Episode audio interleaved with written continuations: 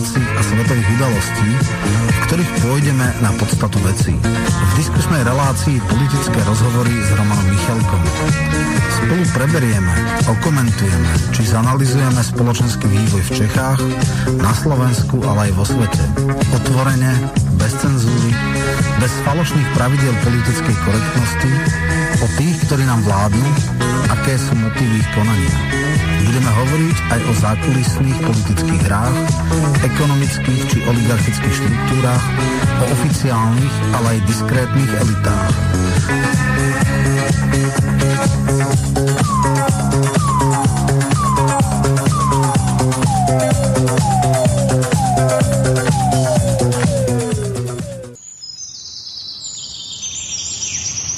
Občania sa zjednotili, aby zmenili pravidlá Európskej únie pre 5G. Aj Slovensko je súčasťou celoeurópskej iniciatívy občanov, ktorá spája 27 krajín Európskej únie. Ak aj pre vás má život tú najvyššiu hodnotu, pridajte sa k nám.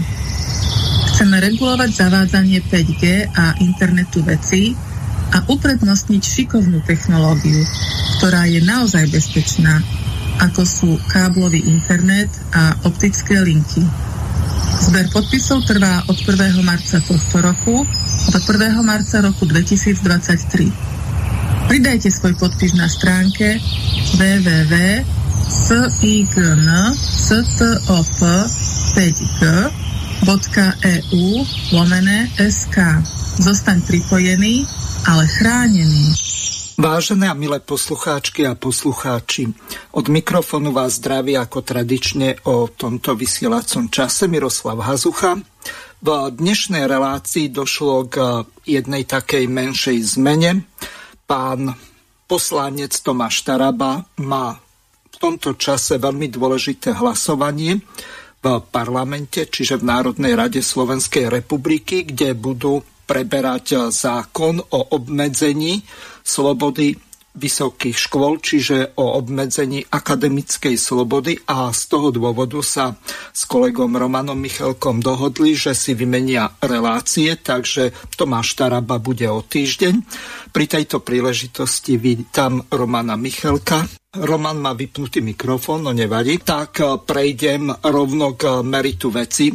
Vzniklo tzv. hnutie angažovaných nestraníkov, ktoré má jednu takú veľmi zaujímavú iniciatívu. Rozhodli sa, že urobia dve zásadné veci. Na jednej strane sfunkčnia referendum a na druhej strane zasa pokúšia, pokúsia o e, zreformovanie volebného systému a takisto aj systému, ktorým chcú nejakým spôsobom zmeniť fungovanie parlamentu ale Roman sa už pripojil, tak môžeš eh, predstaviť, eh, o čom budeme dnes hovoriť. Okrem toho, čo som v úvode povedal, ja prehrám tú zhruba 10-minútovú ukážku a potom preberieme tvoju knihu, tak ako sme sa dohodli z toho dôvodu, že ty máš tento týždeň aj trikoloru a aby si sa neopakoval, tak máš Presne novú knihu alternatívne politické systémy, tak e, v úvode môžeš pár slov o nej povedať. Áno, a... takže pozdravujem teba aj poslucháčov, verím, že to bude zaujímavá debata. No,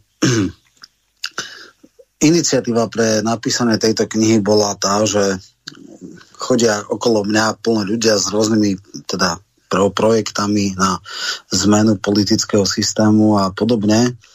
A samozrejme, ja už v 91. roku som zaregistroval tú známu esej, ktorá vtedy rozčerila vody v akademickom svete od Franciska Fukuyamu, ktorý hovoril o konci dejín, hovoril o tom, že liberálna demokracia po páde východného bloku je jediný a bezalternatívny systém a že vlastne to už je tá dokonalosť, podobne ako, že komunizmus mal byť už dokonalý systém a ďalej sa nevyvíjať, už len ako, že všetky ostatné systémy mali spieť k tomuto, tak to sme v roku 91 mali ako, že alternatíva už neexistuje a všetky postupne budú smerovať k tzv.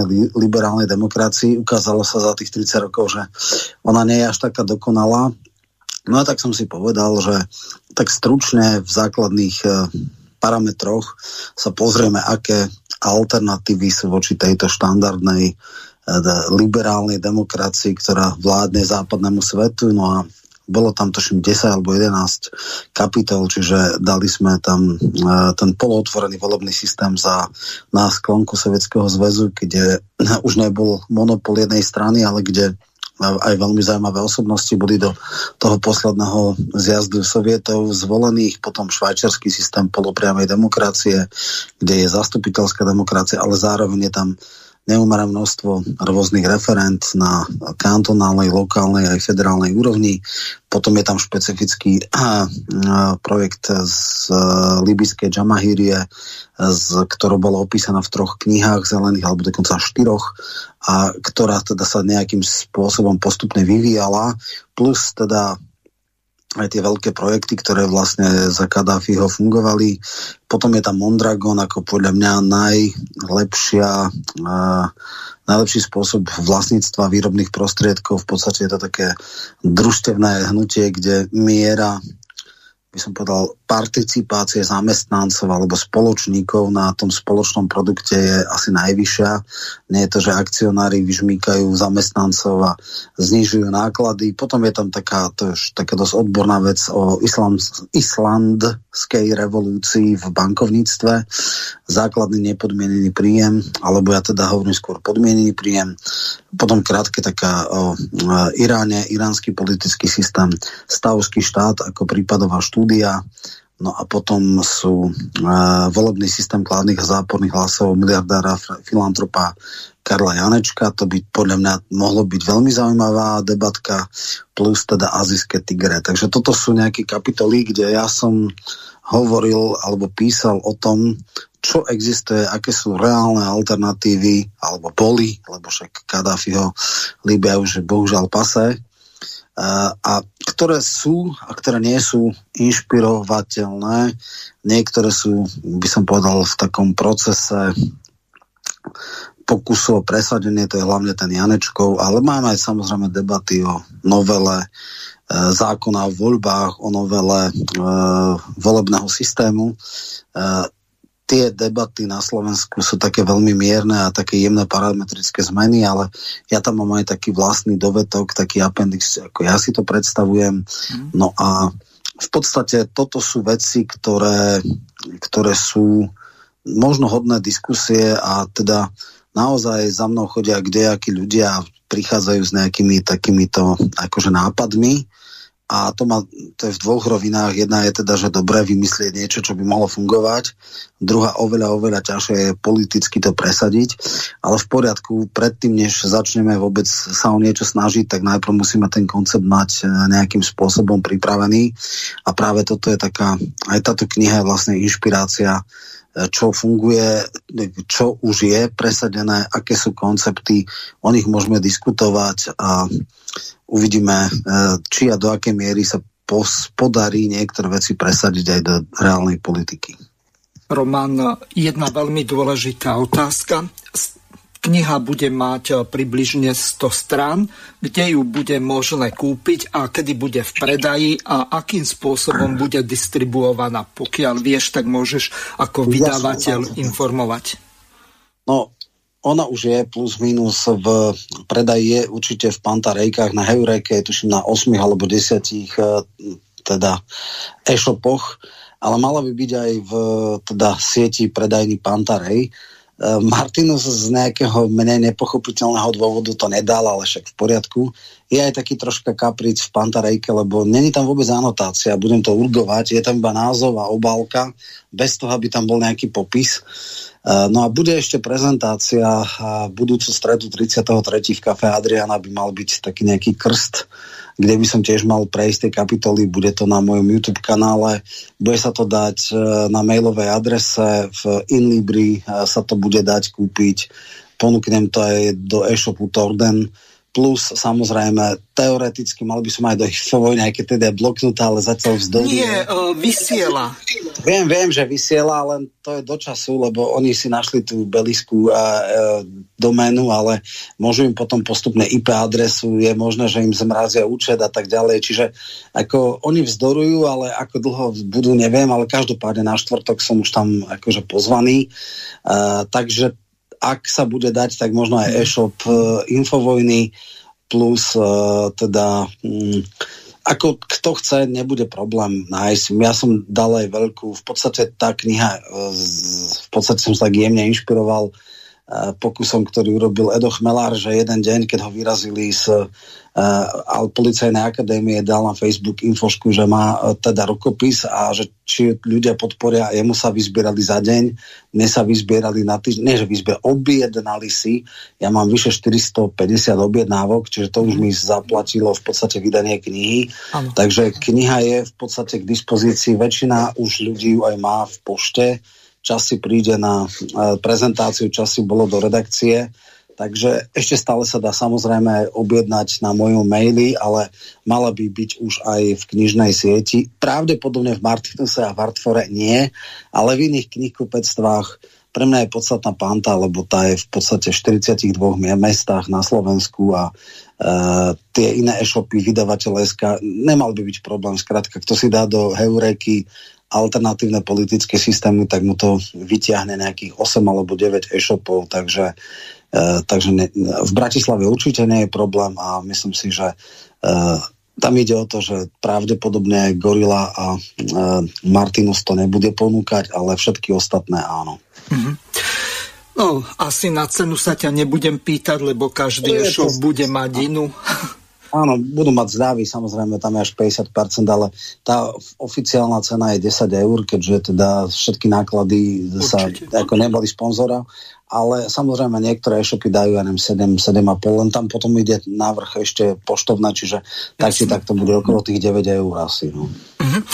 Dobre, prejdeme k tomu, čo je dôležité klub angažovaných nestraníkov tak eh, ma oslovil. Ja som to, čo majú pripravené, pripravil do tejto relácie, tak si to teraz vypočujeme. Predkladaný návrh zmeny ústavy a volebného systému navrhnutý hnutím angažovaných nestraníkov má za cieľ zabezpečiť občanom reálnu právomoc, ktorá im vyplýva z ústavy. Preto inštitút referenda musí byť najlegitímnejším demokratickým spôsobom a zároveň nástrojom priamého rozhodovania, pretože úplne všetci občania musia mať právo účinne vyjadriť svoj nesúhlas s rozhodnutiami svojich volených zástupcov a musia mať možnosť ich rozhodnutia zmeniť v referendách. A ktorýkoľvek volený zástupca, kráľovsky platený z daní voličov, neplní program, s ktorým uspel vo voľbách. Zdrhne zo strany, za ktorú bol zvolený a stane sa nezaradeným kšeftárom a kompradorom lobbystov alebo hlasuje za to, čo nebolo vo volebnom programe alebo v koaličnom programe a je to v rozpore so záujmami voličov, tak musí byť kedykoľvek odvolaný referendum a nahradený náhradníkom, ktorý sa tesne nedostal do parlamentu. Cieľom návrhu je nastaviť rovnaké podmienky pre platnosť všetkých referent bez skôra na účasť, vrátanie samozprávnych referent. Zámerom je odstrániť najväčšiu diskrimináciu referent v porovnaní s voľbami ako nástroja výkonu moci občanov na úkor iných druhov volie. Preto nemôže byť žiadne kvórum považované za spravodlivé, zdôvodniteľné ani za obhájiteľné, ak v ktorýchkoľvek iných voľbách žiadne kvórum na účasť neexistuje. Cieľom a politickým zámerom predloženej ústavnej zmeny celého ústavného článku 73 prostredníctvom referenta angažovanými nestradníkmi je veľmi zásadná zmena jedného 150 mandátového volebného obvodu na 25 volebných trojmandátových obvodov. Táto veľmi zásadná zmena volebného systému taktiež spočíva v rozdelení 150 členej Národnej rady Slovenskej republiky na dve rovnako početné 70 člené, separátne oddelené, ale na sebe vzájomne závislé poslanecké snemovne. Nechceme zbytočne a nehospodárne zvyšovať počet poslancov, ale ich decentralizovať do 25 volebných obvodov. Jedným z hlavných cieľov je priama kontrola voličmi zvolených zástupcov a priblíženie ich čo najbližšie k svojim voličom. Zároveň dať poslancom nielen možnosť možnosť, ale aj motiváciu podielať sa aktívne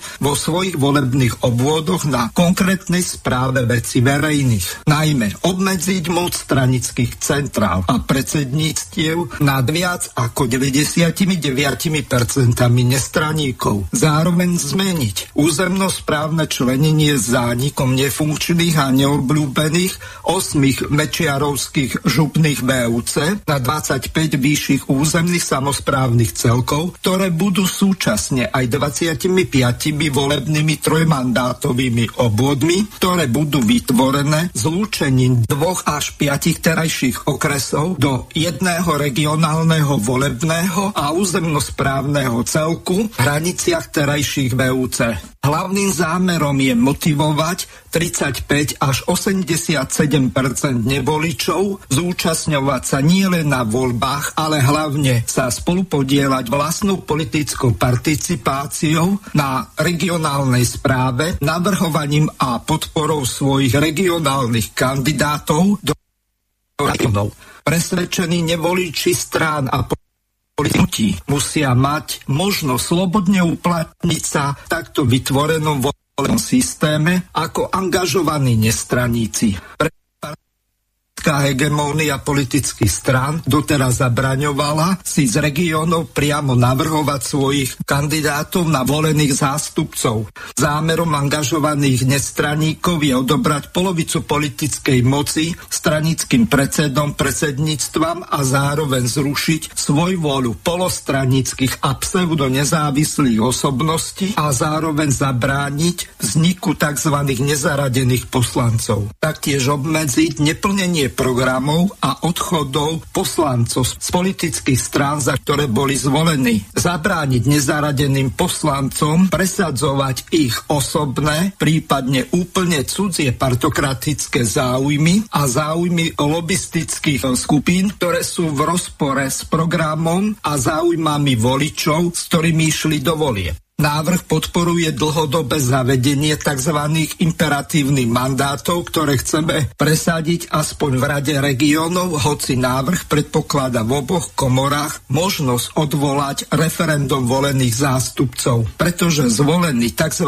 zástupcovia občanov konajú evidentne v rozpore s vôľou voličov. Ponecháva sa doterajšie právo stranickej snemovni na osobný výkon poslaneckého mandátu poslanca sa podľa jeho vedomia, svedomia, respektíve presvedčenia tak, aby nebol riadený príkazmi a zákazmi stranických centrál a ich predsedov a vedením poslaneckých klubov. V Rade regiónov bude umožnené regionálnym referendum odvolať voleného zástupcu s imperatívnym mandátom to znamená kedykoľvek vymeniť neschopných a nezodpovedných poslancov ktoromkoľvek z 25 volebných obvodov. Optimálne by bolo odvolávať poslancov v oboch snemovniach, kedykoľvek, keď nehája záujmy voličov, nepresadzujú volebné programy a to v regionálnom referende, ktoré je totožné s volebným obvodom. Potom by odvolaného poslanca nahradil jeho náhradník zvolený z toho istého obvodu, ktorý sa nedostal do parlamentu.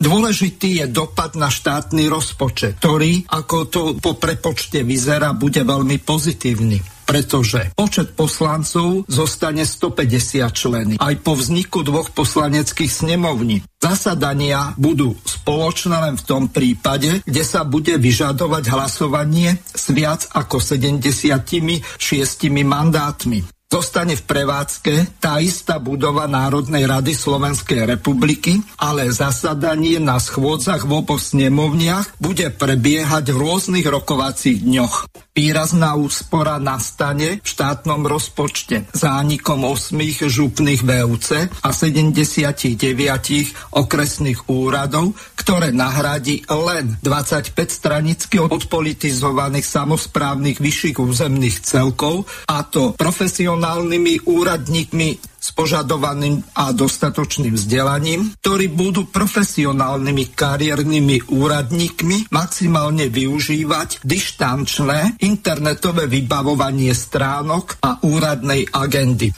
Samozrejme to neobmedzí možnosť osobnej návštevy na konkrétnom úrade, kde tranzitná vzdialenosť nebude väčšia ako 60 km, čiže podobná regionálna vzdialenosť ako je pri vlakoch. Doterajšie znenie ústavného článku 73 znie takto. Ocek 1. Národná rada Slovenskej republiky má 150 poslancov, ktorí sú volení na 4 roky. Ocek 2. Poslanci sú zástupcovia občanov, mandát vykonávajú osobne podľa svojho vedomia a presvedčenia a nie sú viazaní príkazmi. Navrhovaná zásadná zmena ústavného článku 73, predložená hnutím angažovaných nestraníkov, je v tomto znení. Článok 73 odsek 1.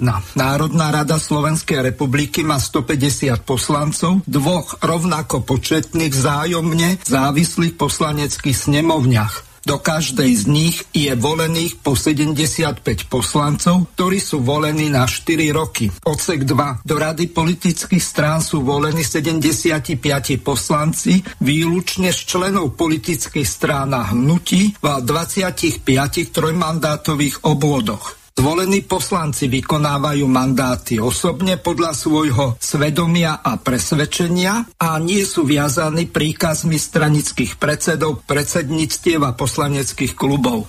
Ocek 3. Do Rady regiónov sú volení 75 výlučne nestranícky zástupcovia občanov v 25 volebných trojmandátových obvodoch. Zvolený zástupca volebného obvodu vykonáva mandát kolektívne v súlade s vôľou voličov z regionálneho obvodu, ktorý reprezentatívne zastupuje. Ocek 4. Počas výkonu mandátu môže byť zvolený zástupca odvolaný voličmi vo svojom volebnom obvode úspešným referendum po úspešnom odvolaní voleného zástupcu regionálnym referendum vo volebnom obvode na jeho miesto nastúpi náhradník z toho istého volebného obvodu.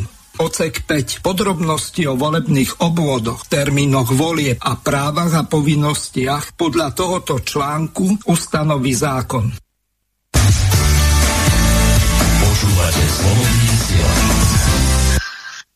Takže to bola v podstate zvuková ukážka o tom, ako vlastne si to ten klub angažovaných nestraníkov, alebo možno, že sa časom z toho vyvinie hnutie angažovaných nestraníkov predstavuje. Roman, ty si politolog, tak budeš môcť teraz ten ich návrh okomentovať a po prípade mm. podrobiť kritike, čo je tam reálne, čo nie je reálne.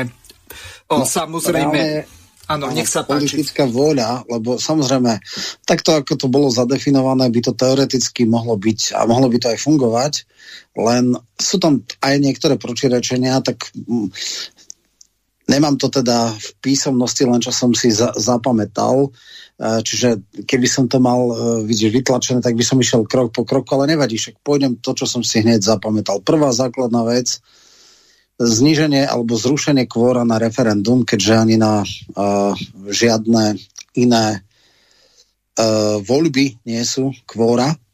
To je úplne v poriadku, ja s tým nemám problém, hlavne ak máme tak vysokú uh, úroveň na vyvolanie referenda, že 350 tisíc, to nie je vôbec jednoduché vyvolať, to znamená, o nejakých úplných hlúpostiach by sa už kvôli tomu nekonali referenda, takže s tým ja nemám problém, ale zjavne nie je vôľa v rámci politického systému robiť niečo s touto e, extrémne vysokou klauzulou. Čiže uh, vecne súhlasím, politicky takmer nepresaditeľné aj strany, ktoré sú akože uh, priama demokracia friendly, nazme to tak, tak rozmýšľajú o nejakom kvóre okolo 30-35%. Uh, neviem o tom, že by e, nejaká relevantná politická strana chcela zrušiť kvórum a neviem ani, že by bolo to nižšie ako nejakých 35%. Takže vecne áno, politicky nepresaditeľné. Druhá vec, vidím rozpor v jednom zmysle, Doteraz sa vždycky vnímalo mm, imperatívny mandát ako niečo veľmi zlé a v podstate e, na jednej strane sa tam hovorí, že treba e, zbaviť moc stranických sekretariátov a podobné.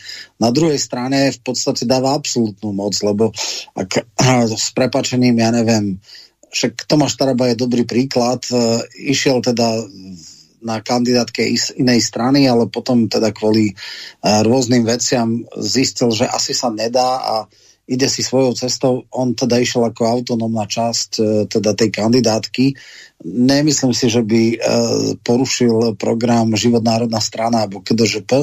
Takže tam je otázka. No, že... Uh, Roman, takto, jedna veľmi dôležitá vec. Neviem, do akej miery si to s porozumením a pozorne počúval. Zrejme je to dlhé, bolo to 10 minút. No. Ale tam to platí len za toho, za tých viem, predpokladov, viem, ak tí ľudia vyzbierajú z toho volebného obvodu tie podpisy. Pokiaľ ja viem, sa tak nestane, tak nie je možné ho odvolať. Čiže imperatívny mandát by bol iba v tej komore regionov, myslíš? Tak ne, no, hej? No, v prvom rade komore regionov, lebo tí ľudia sú konkrétne navrhovaní a volení za konkrétny ten región.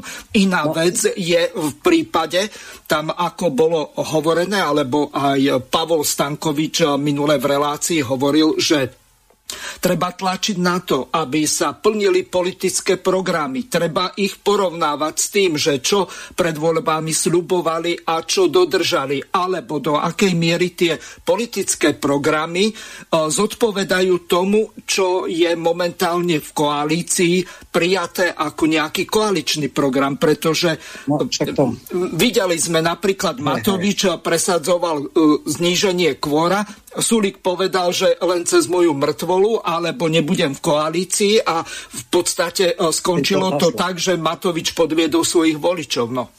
A tak podviedol, tam ide o to, že koaličný program vždycky e, kompromisom medzi programami ano. koaličných strán. Takže e, to ne, nedá sa povedať, že KO, ako každá strana, pokiaľ by vládol Matovič sám, tak by to bolo hrubé porušenie volebného slibu. Pokiaľ ano vládne v koalícii, tak má výhovorku, že strašne som chcel, ale nedalo sa. Hej? Takže ako, to je zase ako koaličné vlády v tomto mm. zmysle dávajú isté alibi tým stranám. A druhá vec je, že e, potom, čo sa po tom Čaputovom podaní na ústavný súd, tam bol tie orgie falošnosti, kedy hovoril, že napľula ľuďom do očí a potom povedal, no však ja som jej povedal, že to má byť, ale my sme to vlastne mali v volebnom programe, že to, tento typ referenda nemôžeme po, použiť. To, že netušil, aký má volebný program, to už je druhá vec. A nikto, že koaličný partner e, dostal im to musel povedať, že však vy ste tom mali v programe. Ale dobre, o, o tomto netreba ani hovoriť, pretože aký že už len program mal uh, Oľano, to, to bolo úplne smiešne, tam urobili nejakú anketu a tak. To, to, to je to, že máme ahodnotové a takmer uh, nečítateľné programy. Uh, ale poďme teda k tej ďalšej takej kvázi výhrade, teda tá, tá, takto. 11 komôr je vyhradená len pre nestraníkov. Samozrejme, teoreticky sa to dá urobiť, zmenou ústavy. To znamená, že zadefinovalo by sa, že táto komora je nestranická. E, problém je, že 76 e, hlasov treba na väčšinu. Pri týchto e, v podstate e, bola by tam tam teraz neviem, pri dvoch komorových parlamentoch, napríklad Senát, a takže jedna časť môže blokovať druhú a musí prelomiť veto nad polovičnou väčšinou, čiže uh, keď hovorí, že oddelené hlasovanie komor, to znamená, že 38 či koľko hlasov by stačilo na prijatie väčšiny. No, uh, Problém je, že bola by možná často dichotómia tých komor. Tam ide aj otázka, že ktorá by prehlasovala ktorú komoru. Hej, že či napríklad v Čechách, keď Senát blokne zákon, tak nadpolovičnou väčšinou všetkých členov poslanecká snemovňa môže prelomiť veto e, tej druhej komory.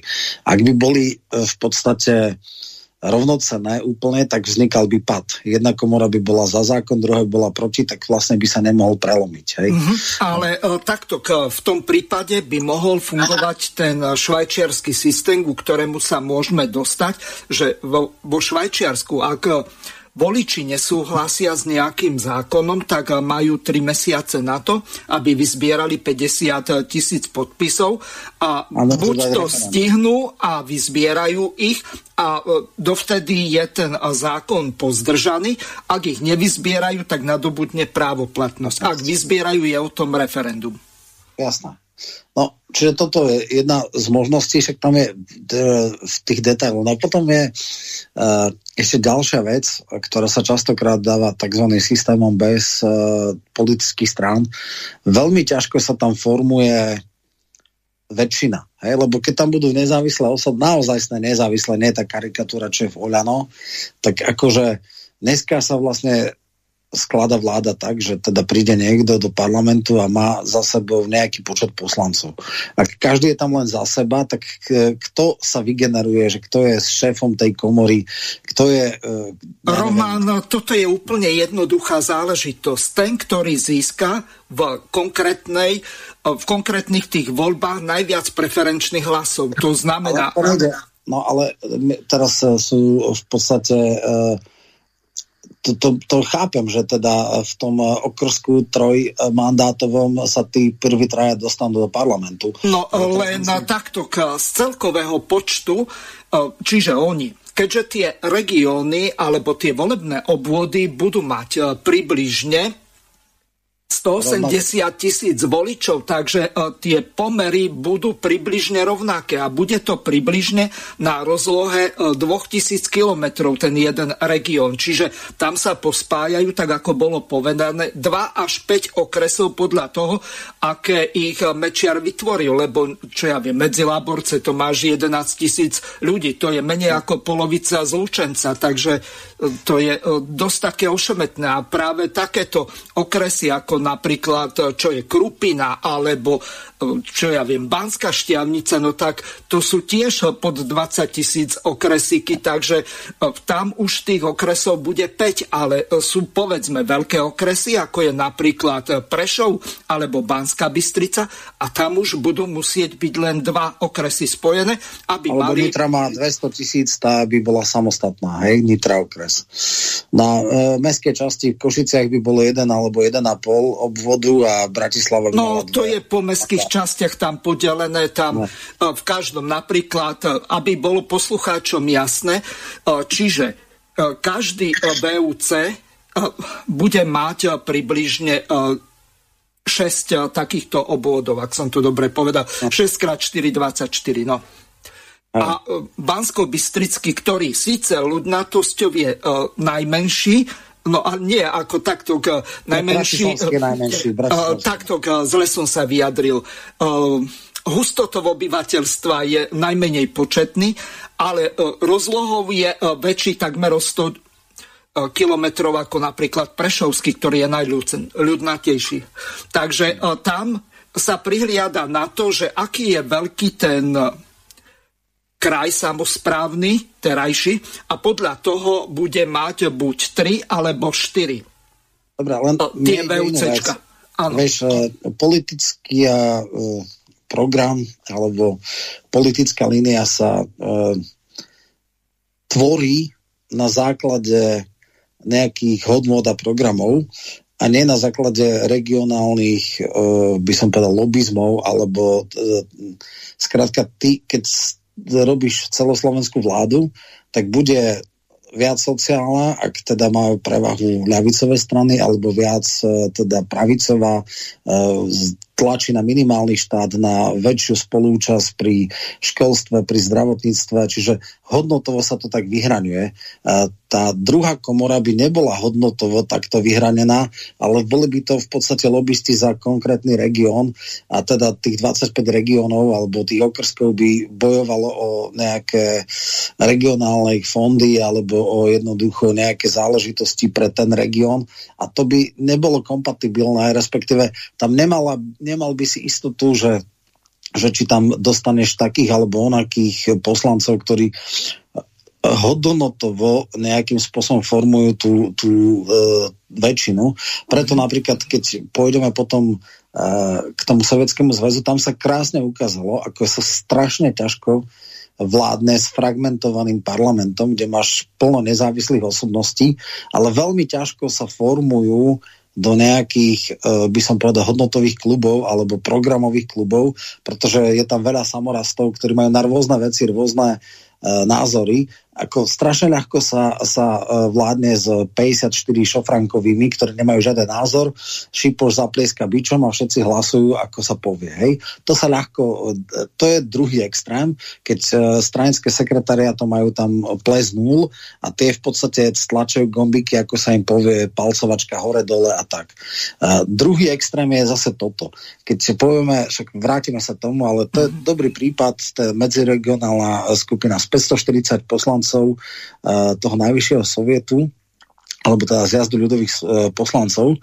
180 bolo v medziregionálnej skupine, ktorá bola taká, že proti konzervatívnej časti KSZ a teda to boli rôzni samorasti, častokrát diametrálne odlišné osobnosti, len mali jedinú spoločnú negatívnu vec, že sa voči konzervatívcom z vtedajších e, týchto vyhraňovali. A oni nedokázali si zvoliť ani šéfa klubu, mali 5 pod spolupredsedov.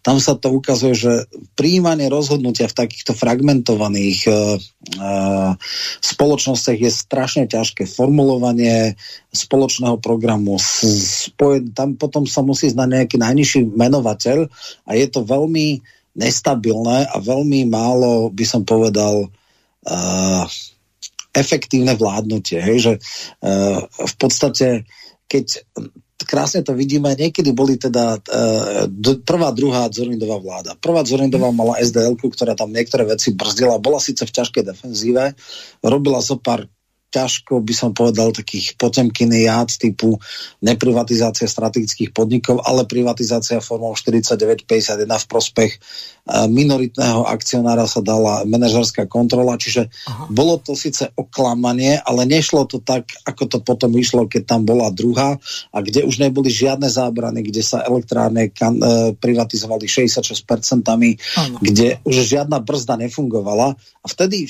z hľadiska mocenského to bolo oveľa efektívnejšie vládnutie, aj keď samozrejme z hľadiska dopadov na spoločnosť oveľa horšie, ale o to ide, že politika technológia politiky je také, že uh, efektívna vec je, že ak existuje hodnotová a programová väčšina, tak aby bolo možné ju nejakým spôsobom presadiť.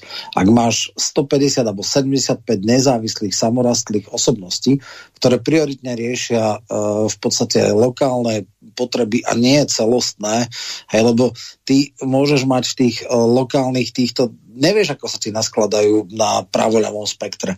Nevieš, či sa pridajú k tej alebo onej skupine, e, ako to bude. Čiže v tomto zmysle je to, je to akože komplikuje to možnosť, ale čo je najpodstatnejšie, e, toto je, by som povedal, e, neduch takýchto, nazvime to, nestranických volebných systémov, ktorých je strašne málo. Oni teoreticky každý väčšinový systém plus minus umožňuje aj nezávislým osobnostiam fungovať, ale až na malé výnimky to väčšinou vedie do systému dvoch strán alebo do dvoch, by som povedal, uh, dominantných strán a potom občas nejakých takých akože lokálnych strán podľa nejakých špecifík. Hej. To je akože Británie, tam máš nejakých 6-7 strán, ale de facto tam vládne buď lejbristi alebo konzervatívci. Úplne vynimočne je tam nejaká koalícia, ja neviem, konzervatívcov a liberálov.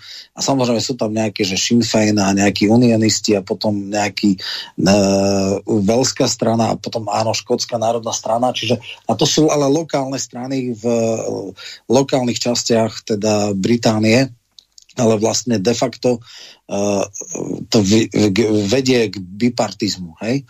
A pokiaľ by boli ale zakázané strany, tak tam by bol veľmi veľký problém. Podľa mňa plus minus potom by aj tak tí ľudí nejakým spôsobom lákali. Však uh, troška sa to ukázalo v Čechách, kde aj kandidovali nejakí nezávislí uh, poslanci, ale potom nakoniec takmer všetci skončili v takom alebo onakom klube a vlastne už išli podľa tej klubovej réžie.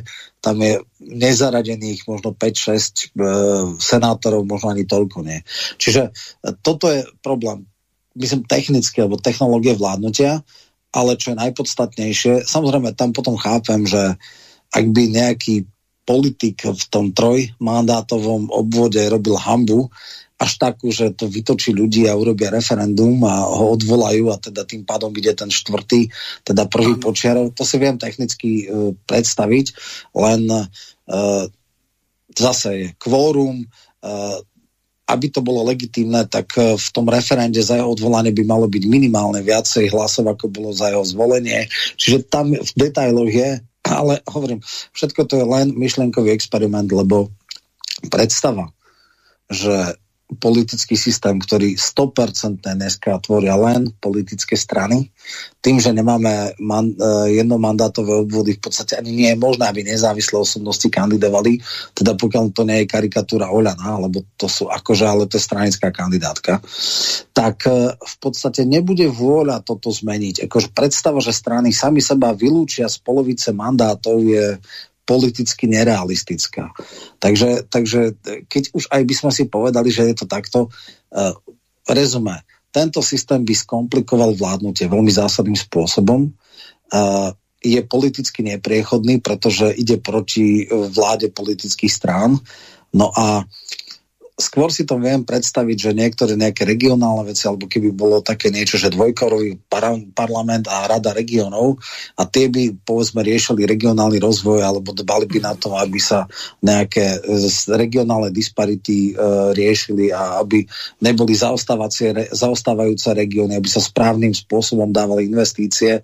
A v niektorých veciach, že by mali možno väčšie kompetencie, právo veta alebo niečo podobné, to si viem predstaviť, ale ale nie je vôľa ísť týmto smerom, čo sa týka, čo sa týka uh, uh, zmeny politického systému a obávam sa, že toto ani referendum neprejde. Teda jednak, že teda sotva by sa vyzbieralo toľko hlasov, to je jedna vec.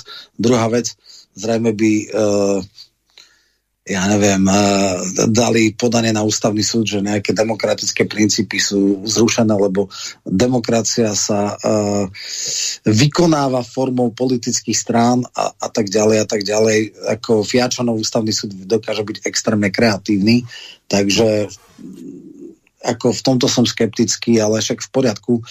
Vec, ktorú okamžite podpisujem, je funkčnenie referenda. referenda tam nie je dočom, to je jasné, že takto, ako je dneska nastavené, je nerealistické. Je aj otázka, či naozaj 350 tisíc je priateľná nekvórum na vyvolanie. V Čechách, tuším, chcú dať polovičnú sumu. Tam sa teda už roky tiež robí o referende, ako obecnom referende, teda všeobecnom.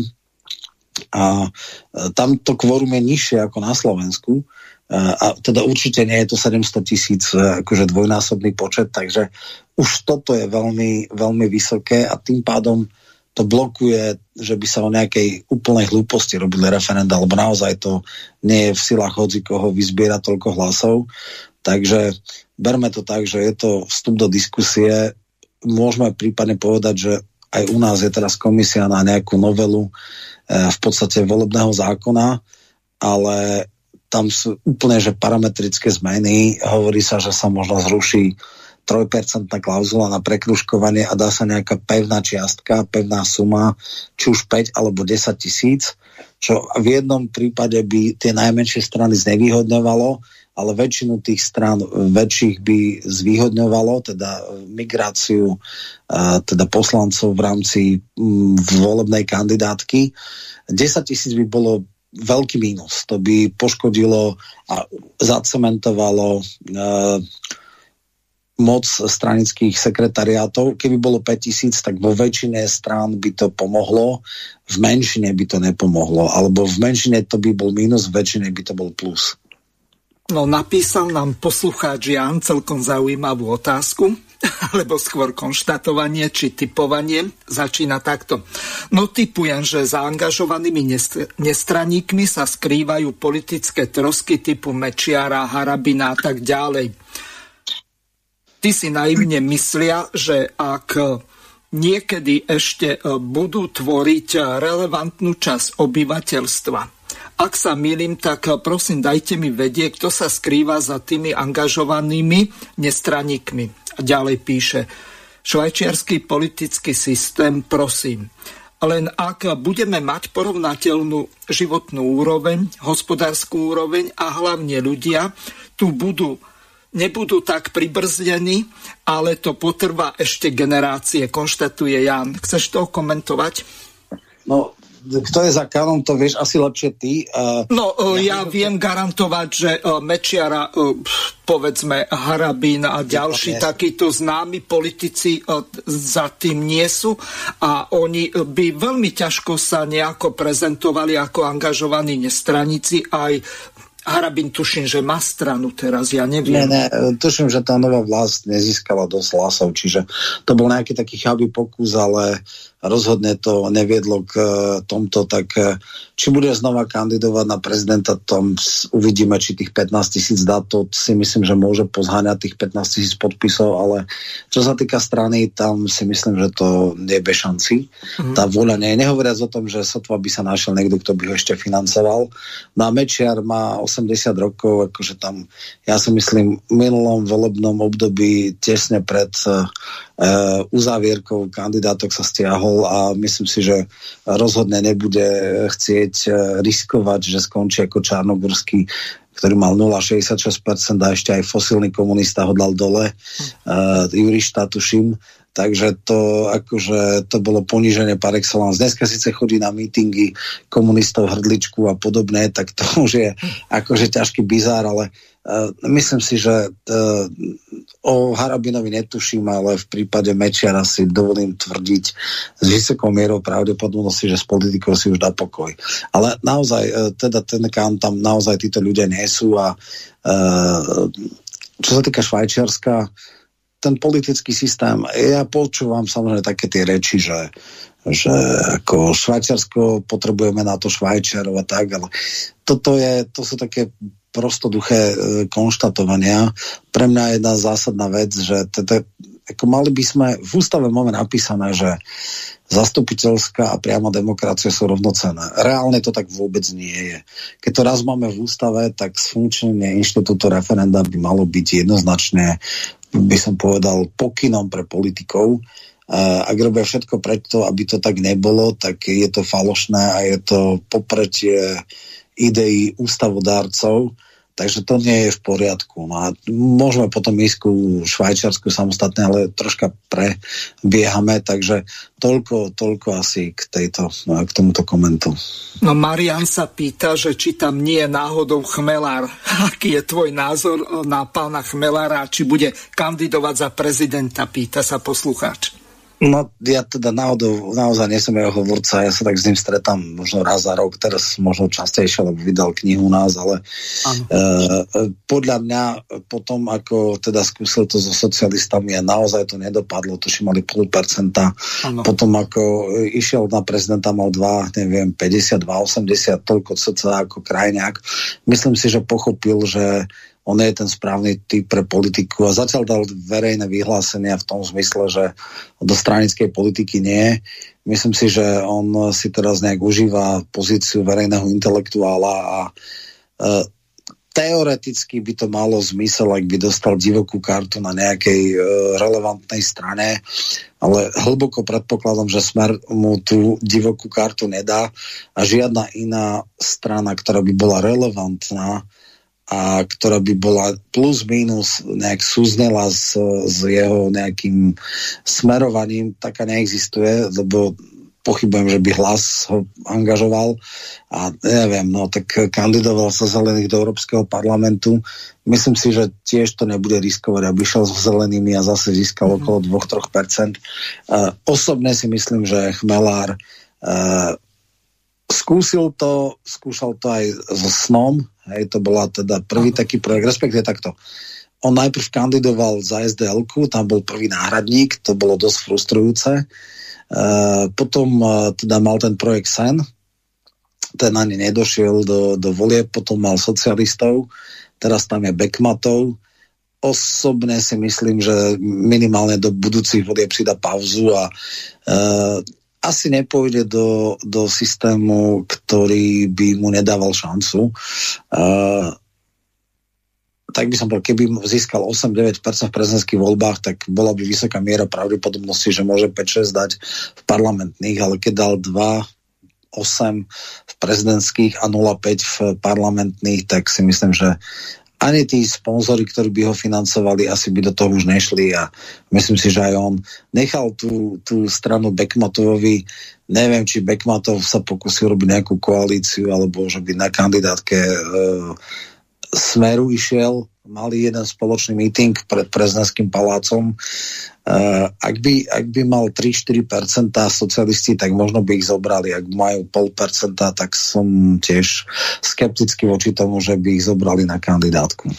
No Roman, ty si zabudol v prípade Chmelára na jednu menej známu stranu, ktorá mala názov no Liga. Nechli a tam boli uh, super osobnosti. Nemčič, uh, Líška, Pietruchová, ja, Havran. Pred, uh, to v podstate nešlo, do, a takisto aj 99%, ale to nekandidoval, respektíve uh, ich dvoch angažovali, teda spolu s, no, s tým lekárom uh, Mesikom.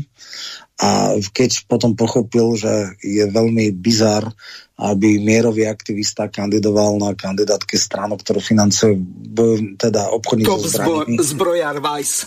Doktor, Áno, takže, takže z toho odišiel. Mhm. a to, to okolo Nemčiča to bolo mŕtvo narodené dieťa alebo nie narodené, čiže to ani sa nedostalo do nejakej No fázy, len takto tá strana reálne vznikla, potom ju kúpil Gabo Karačony, z toho vznikla e, priama demokracia, potom to prešlo za záhadných okolností e, do rúk e, toho právnika, čo teraz sa angažuje v strane Životnárodná strana pána Geciho alebo pána doktora Geciho. Takže e, to je e, ten e, následnícky postup cez priamu demokraciu z tej strany Liga, ak si dobre Viem, ale oni v podstate ani veľmi nekandidovali. Myslím, že Liga nekandidovala ani, takže mm-hmm. berem tie, ktoré išli aspoň teda k Prahu e, parlamentu a Geci tuším mudr, teda on není právnik, ale doktor, je teda medicínsky.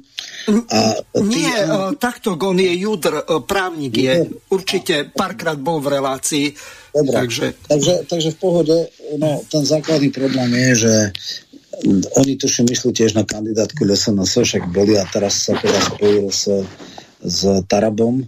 No ale e, to sú fakt, e, by som povedal, strany dosť e, okrajové. E, pamätám sa, že som čítal také tie debaty potom, keď boli aj prezidentské debaty a e, oni išli tam tí kandidáti podľa mm, preferencií a on sa dostal medzi taký ten bizár takých tých všelijakých akože okrajových kandidátov a on bol predsa len troška inde a skrátka tento typ uh, asi nemá úspech na slovenskej politike.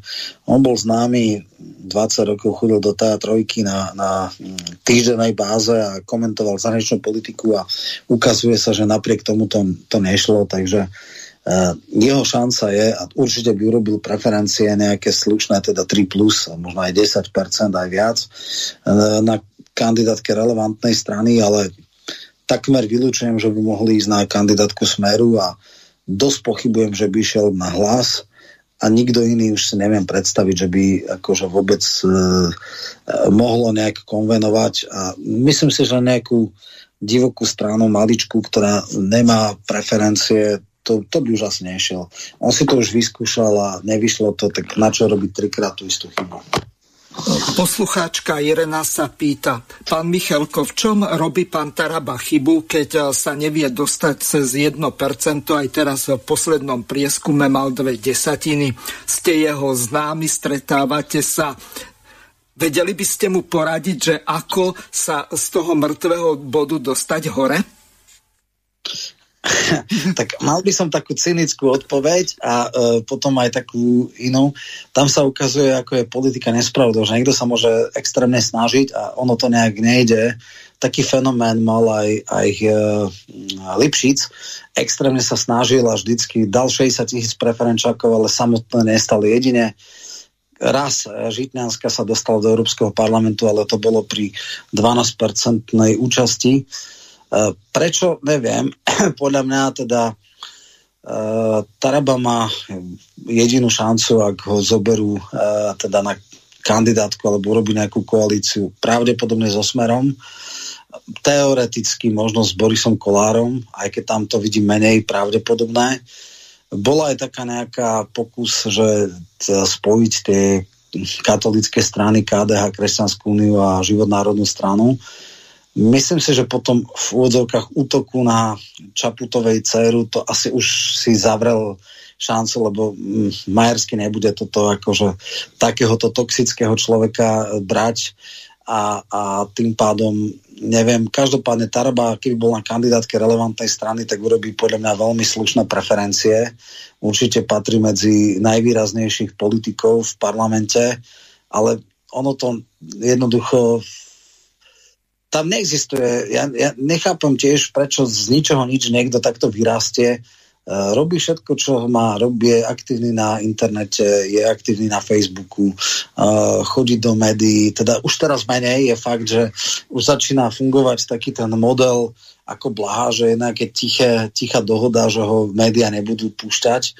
Uh, predtým však aj do teatrojky, aj do RTVSky chodil, pretože dokázal komunikovať, ale neviem, skrátka prerušil takú tiché prímerie, respektíve takto.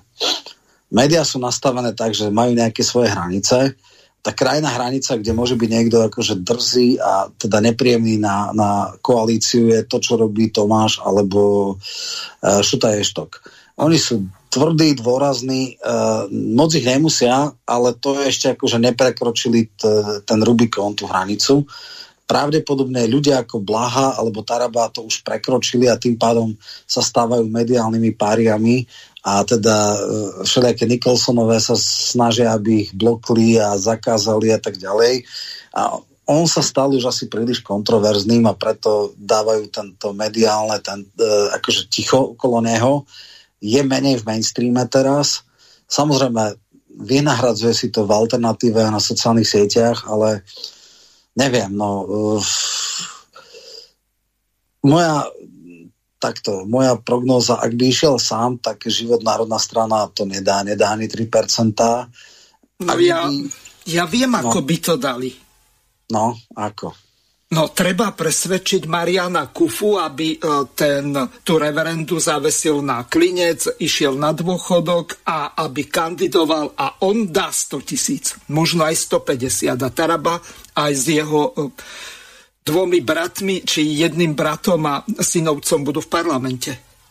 No, neviem, či to je také jednoduché. Ja si myslím, že meno Kufa e, bolo dosť silné na to, aby sa prekruškovali jeho rodiny príslušnice, ale tiež sám, e, že by išiel, myslím si, že už tiež ho vykresľuje mainstream ako kontroverzného a teraz dávajú jeho tieto kázne? Ne, nemysl, ne, hej, presne tak. Mm. Myslím si, že už ani tento fenomén, on bol silnejší pred aký troma, štyroma rokmi, keď išli jeho životopisné filmy a o týchto veciach a teraz je už tiež tak troška hej, vytlačený A istambulský dohovor, tam bol veľký presne, bojovník. A toto už, je, toto už je troška mŕtva téma, čiže, čiže uh, Taraba má šancu, ak získa uh, akože koaličné uh, ak ho zoberú niekto na kandidátku, tak tam aj z nezvoliteľného miesta by sa dneska určite už prekruškoval, ale tak e, podľa mňa e, do prvej desiatky v každej relevantnej strane, ktorá by ho zobrala, aby sa dostal. Otázka je, či teda si niekto povie, že treba potenciál takéhoto človeka alebo nie a uh, to je asi, bohužiaľ, tak politika je strašne nespravodlivá. Nejaká tabak tam je, ktorá nemá ani, ani, ani popety znalosti a schopnosti a, a samozrejme z milosti lídra, ako parazit na lídrovi a uh, niekto môže byť výrazný a uh, v podstate má, má problém. Je fakt, že, že uh, tým kvázi atakom na E, Čaputovu stratil akýkoľvek toleranciu v mainstreame a teraz ho budú v podstate nálepkovať a vytláčať a na jednej strane mu to strašne pomohlo, pretože miera impaktov, to, tá, tá demonstrácia, e, teda hysterie okolo toho ho extrémne zviditeľnila, ale zároveň ho vyblokovala z mainstreamu. Mm-hmm. Dobre, posunieme sa ďalej, prejdeme k tej uh, líbyjskej Jamahíri. Ja tu mám načítanú jednu takú ukážku z jeho knihy. Je to vystrihnuté zo staršej relácie, ale celkom sa to hodí. Zacitujem z Kadáfiho druhej zelenej knihy spod kapitoly s názvom Partneri nie námestní pracujúci, kde Muammar Kadáfi v úvode píše nasledovne. V priebehu doby získali robotníci, technici a administratívni pracovníci skôr nedosiahnutelné práva. Avšak ekonomický problém doposiaľ skutočne existuje. Tento pokus, ktorý bol obmedzený len na mzdy, celkom iste vôbec nebol riešením. Bol to falošný pokus zameraný na reformu, ktorá bola skôr dobročinnosťou než uznanie skutočných práv pracujúcich. Kadáfi si kladie rečnickú otázku. Prečo sa námezným pracujúcim dávajú mzdy? Odpovedá si, pretože vykonávajú výrobný proces v prospech ostatných, ktorí si ich najímajú na výrobu určitých výrobkov. V tomto prípade nespotrebovávajú svoju produkciu, ale sú nútení sa jej vzdať za mzdu. Pravé ekonomické pravidlo však znie. Ten, kto vyrába, je zároveň aj tým, kto spotrebuje.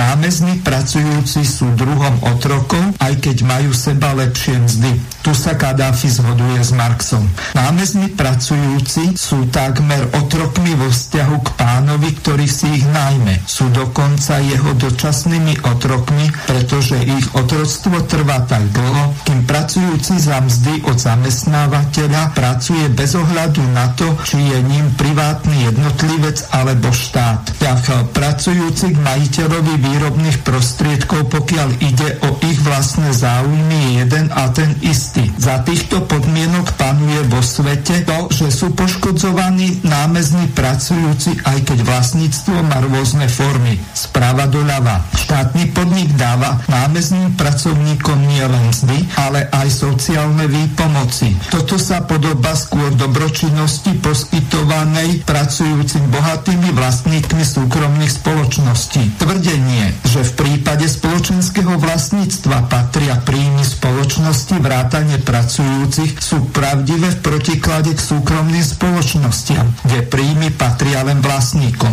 Platí to len tedy, ak berieme do úvahy všeobecné záujmy spoločnosti, ale rozhodne nie je pravdivé, ak ide o osobné záujmy námezných pracujúcich. Platí to, ak predpokladáme, že politická moc, ktorá monopolizuje vlastníctvo, je v rukách pracujúceho ľudu ako celku a je vykonávaná prostredníctvom ľudových kongresov, ľudových výborov, odborových zväzov a podobne. Ale nie v rukách jednej triedy, jednej strany, jednej skupiny strán, e, kmeňa, rodiny, jednotlivcov alebo akéhokoľvek iného zastupiteľského orgánu. Avšak to, čo dostávajú pracujúci priamo formou miest, podielov na zisku alebo sociálnych výhod, je to isté, čo dostávajú pracujúci od súkromných spoločností spoločnosti. Znamená to, že pracujúci rovnako ako v štátnych, tak aj súkromných podnikoch sú rovnakými námeznými pracovníkmi, aj keď forma vlastníctva a miera vykoristovania sa odlišuje. Takže toľko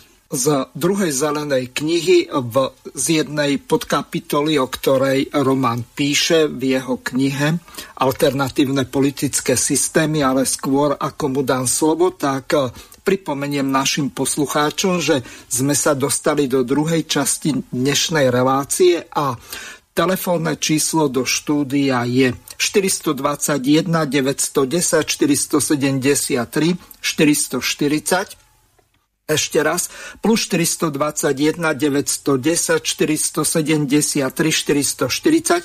Môžete využiť aj e, sociálne hlasové siete, WhatsApp, Viber, Signal, Telegram. Takže teraz e, prejdeme k tomu, čo je veľmi dôležité. Roman, máš Jamahiri. slovo a ideme a. sa venovať Jamahiri, a, lebo toto je v podstate aj s tým mondragonským kooperatívnym tak, systémom tak. veľmi e, také realizovateľné, ale nie všadiaľ. Čo funguje v Baskicku alebo v Severnej Afrike, v Líbii, tak to ťažko bude fungovať niekde inde. Alebo mýlim sa?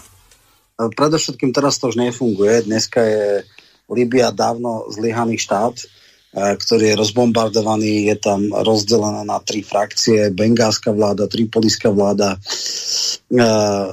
maršal Haftar tam v podstate okupuje alebo ostreľuje, čiže to je, dneska už nehovoríme o tom, toto je Kadáfiho Líbia, ktorá sa samozrejme od roku 69, keď tam zvrhli monarchiu, vyvíjala tých fáz vývoja bolo podstatne viacej tie ľudové kongresy to boli ako keby nástroje priame demokracie, ale to, čo si ty povedal, ten jeden aspekt, a ktorý je, ako si presne povedal, veľmi podobný Mondragone, bolo, že akýkoľvek zamestnanecký pomer, to znamená, že vlastník výrobných prostriedkov, nejaký akcionár, alebo teda vlastník uh, toho podniku a ty dostávaš len mzdu a v podstate uh, vždycky tam tá istá miera odsudzenia je, že on hovoril, že žiadni zamestnanci, všetky len spoločníci. Inak povedané, ak ty e, dávaš nejakú prácu pre nejaký spoločný e, produkt alebo spoločný výstup danej firmy, tak mal by si byť e, ako keby podielníkom alebo priamo zainteresovaný na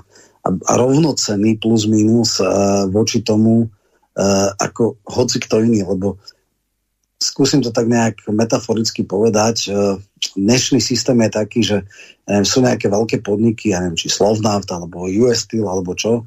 A teraz nejakých 10 tisíc ľudí e, spoločne vytvára nejaký produkt, nejaké, či už je to benzín, chemické výrobky, alebo neviem, e, valcované výrobky, ale oni za to dostávajú nejakú mzdu, ale celý zisk si zoberú akcionári, to znamená, e, 10 tisíc ľudí robí e, spoločný výstup, z ktorého benefity, pri, výrazné benefity nemajú oni, ktorí to spolu vytvárajú, ale len časť. Oni dostanú to najmenej, čo v rámci mo- trhu je možné, to znamená, cena práce je nejakým spôsobom regulovaná v zmysle, že je dopyt a ponuka. To najmenej, čo sú tí schopní, za čo sú tí schopní ľudia robiť, to im dajú, lebo však niečo im za to musia dať a celý zisk si zoberú 4 a 5 akcionári, ktorí celú tú nadhodnotu vlastne majú. Takto funguje systém západnej spoločnosti, takto zis, uh, fungujú uh, teda akcionári, ktorí, ktorí v podstate uh, majú parazitické príjmy, ktoré vychádzajú z, drži, z vlastníctva výrobných prostriedkov alebo z vlastníctva akcií. A toto bolo zlé, toto bolo nespravodlivé, toto bolo model, ktorý chcel Kadáfi zrušiť a povedal, že každý člen uh, tej firmy alebo každý ten je ako keby, nie že akcionár, ale podielník, spolu podieľa sa na celkovom produkte a mal by adekvátne tomu dostať aj podiely z toho zisku. Hej? Lebo, lebo dneska je tak, že akcionári majú zisk a zamestnanci majú iba plat, ktorý je teda vždycky v rámci danej možnosti a konkurencie na trhu práce ten najnižší možný. Lebo nikto, žiaden akcionár nedá viac, ako musí dať. Hej? Uh, ľudia dostávajú len to, čo si vyjednajú v kolektívnom vyjednávaní, alebo aký je v danom segmente na základe danej e, práce a kvality práce vlastne tá cena priateľná, aby vôbec niekto to bol schopný za tú prácu robiť. Čiže toto bola taká filozofická záležitosť a môžeme potom vlastne prejsť aj k Mondragonu. Mondragon je vlastne postavený na tom, že každý človek, ktorý teda je tam ako keby zamestnaný, tak dostane z tej banky nejaký úver, ne, bezúročný, ktorý, ja neviem, rádové je to 10 tisíc eur, plus minus, je to možno z pre troch rokov a on si ako keby kúpi podiel v, tej, v, tej, v tom mondragonskom družstve, ktorý postupne teda spláca, je teda rovnocenným partnerom všetkým ostatným zamestnancom, je tam uh, fixovaná výška uh, príjmov alebo uh, benefitov pre management, ktorý je indexovaný na 3 alebo 4 násobok priemernej mzdy. Ľudia o všetkých zásadných veciach rozhodujú spolu, ak sa musí prepúšťať, tak sa na Mondragon má plno rôznych sektorov, tak najprv vydávajú do, v rámci skupiny do nejakého iného. Uh, majú tam presne zadefinované že ako sa rozdeľuje zisk na základe dohody, koľko ide do investícií, koľko ide do vzdelávania, do sociálneho fondu. A v podstate neexistuje tam ten parazitujúci akcionár, ktorý si privlastní tú prácu, ale vlastne oni sa rozhodujú o tom. A preto v mondragonských družstvách je priemerne o 30% vyššia priemerná úroveň miest, alebo teda príjmov tých zamestnancov, alebo teda družstevníkov, než v porovnateľnom sektore v akciovkách je tam podstatne nižšia nezamestnanosť, ak daný sektor, ja neviem, prepúšťa, tak v Mondragone je podstatne menšia šanca, že ho prepustí. A ak, tak o tom rozhodujú práve tí ľudia. Skrátka, je tam naozaj tá demokracia, pretože každý, kto príde do toho, tak sa stáva ako keby spolu uh, účastinárom, vlastníkom, s tým, že si to odrobí v tej práci, že sám ako keby dá tam ten vklad, ktorý mu teda poskytne tá banka. A je to podľa mňa najspravodlivejšia spôsob zamestnávania alebo nejakého, nejakých výrobných prostriedkov, kde naozaj tá miera toho, čo človek dá a toho, čo od do, do, toho podniku dostane, je asi, asi najpriamejšia, že naozaj tam nie sú také tie úniky, tie, tie parazitujúci kapitál, že vlastne uh, ja som zdedil akcie a teraz celé generácie mi bude z toho prichádzať prázdna dividenda. Toto vlastne eliminuje rentierov, teda ľudí, ktorí dnes sa, sa na svojom životnom uh, štýle a kvalite života nepodielali ničím iným tým, že iba tým, že sa vedeli narodiť a že zdedili niečo, alebo teda v niektorých prípadoch, že dobre investovali a manažéri vy, vyšpičkovali zisky a oni si v podstate tým, že to vtedy nejak zainvestovali, tak teraz dostávajú tie, tie výnosy z tých akcií.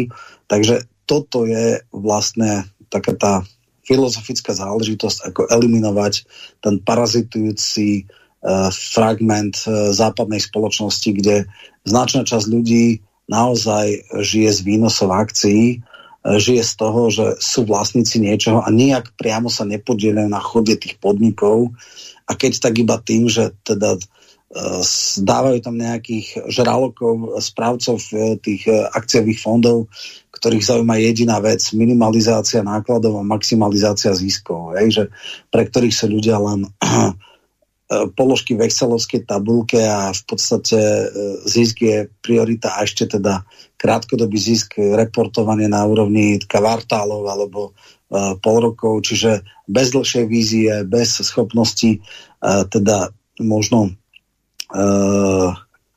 rozvíjať ten podnik, nevyberať celý zisk, tam je veľmi dobré aj to, že samozrejme podobné nejaké výrobné samozprávy boli aj v Juhoslávii. Tam sa aj poučili z niektorých chýb, lebo na jednej strane niekedy ľudia boli takí, že fajn, celý zisk si rozdelíme a teda máme vyššie platy, ale už sa menej dávalo do investícií a potom tie podniky po nejakom čase boli technologicky nekonkurencie schopné, čiže tam sa naozaj musí nájsť takto racionálny mix a balans medzi investíciám do rozvoja, do vzdelávania, do sociálneho fondu a potom rozdelenie zisku, tak aby každý dostal čo najspravodlivejší podiel z toho, čo dáva do tej firmy. Takto sofistikované to až nebolo v tom, v tom v tej Jamahiri, teda v mhm. Líbii, takto je to v Mondragone, ale samozrejme zase Líbia mala extrémnu komparatívnu výhodu a to je ropa, a preto vlastne to umožňovalo uh, Líbia bola v podstate takým švajčiarskom uh, Afriky, čo malo veľa benefitov. Celá subsaharská Afrika tam robili gastarbajtrov, ale aj Tunisania, aj Maročania, aj neviem kto, Egyptiania. Každý z Líbičanov mal právo na byt, lebo to je, alebo dom, lebo to je nezadateľné právo, to je jednoducho záležitosť. Miera vzdelanosti tam bola veľmi vysoká, strašne veľa ľudí študovalo v Európe na základe štátnych štipendií.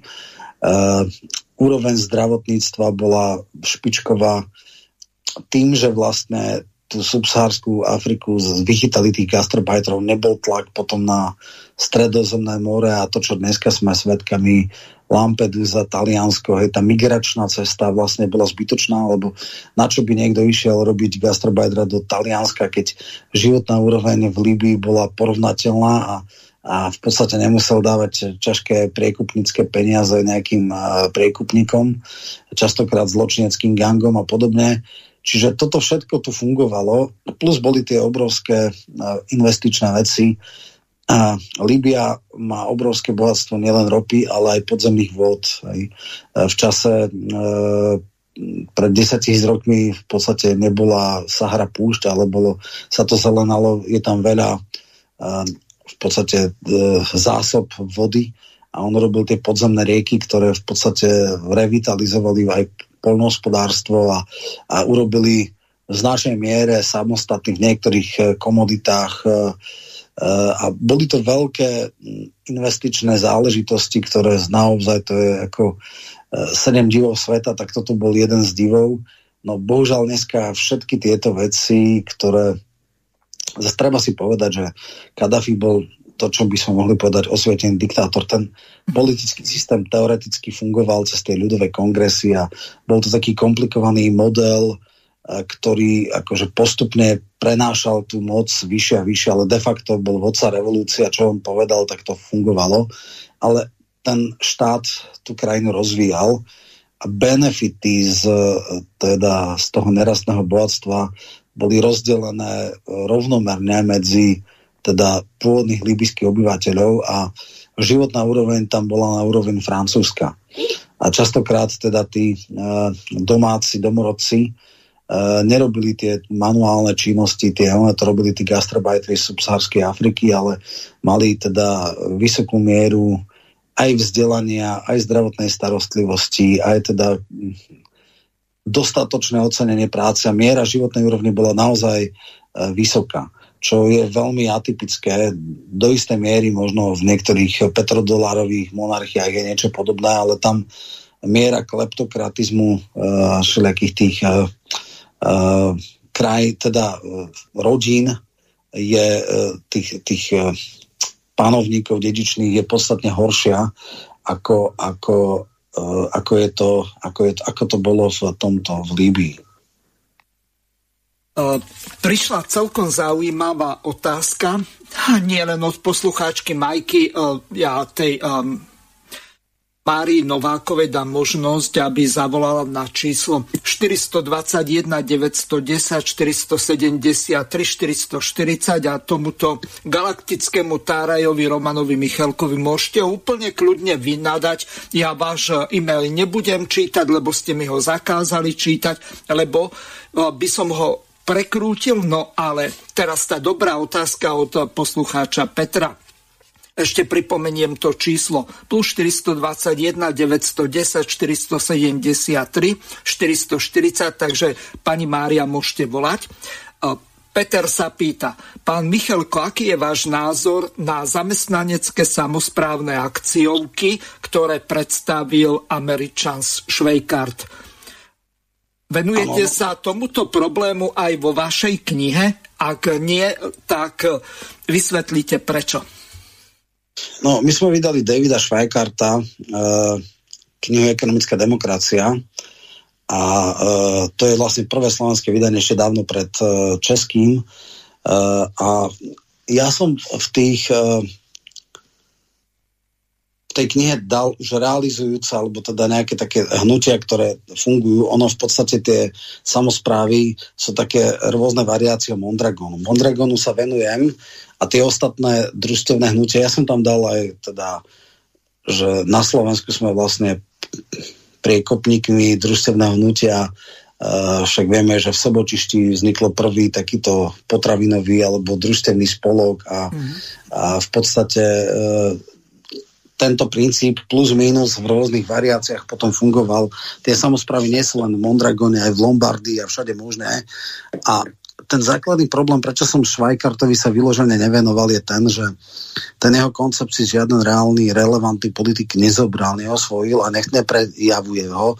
Tie, tie veci, ekonomická demokracia tam aj, s akom by malo byť fungovanie bankovníctva, akým spôsobom. A toto všetko nefunguje.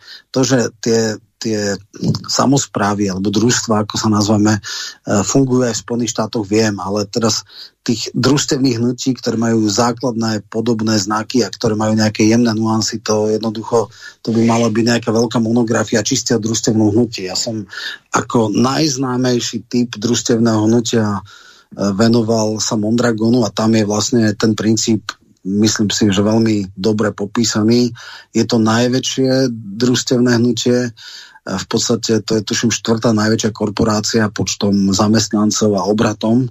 A samozrejme má e, aj v iných krajinách fungujú niektoré mondragonské družstva alebo na takomto princípe, čiže, čiže preto vlastne, ale hovorím, Švajkarta poznám, bol som aj keď bol na Slovensku na Ekonomickej univerzite, aj som s ním diskutoval a hlavne sme vydali jeho knihu, ale naozaj on e, takisto participatívna ekonomika alebo Parekon od Michaela Alberta, to sú viac menej papierové, by som teoretické koncepty, ktoré sa v plnej celostnosti ne, nenaplňajú už len preto, lebo žiaden relevantný politik si ich nezobral ako súčasť programu, že teda, ja neviem, e, keď to zoberieme nejak paralelne, že bolo nejak e, Marx prišiel s nejakou teda so, so spoločenštením výrobných prostriedkov a podobne a teda niektoré komunistické alebo sociálne, so, socialistické strany si to zobrali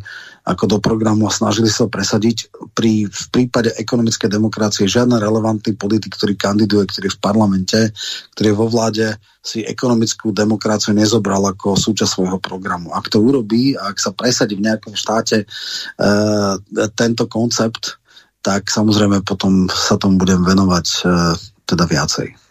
No neviem, či by nebolo vhodné vydať, ak vôbec ešte pán profesor Pavol Martuliak žije, lebo neviem, kto má na to autorské práva.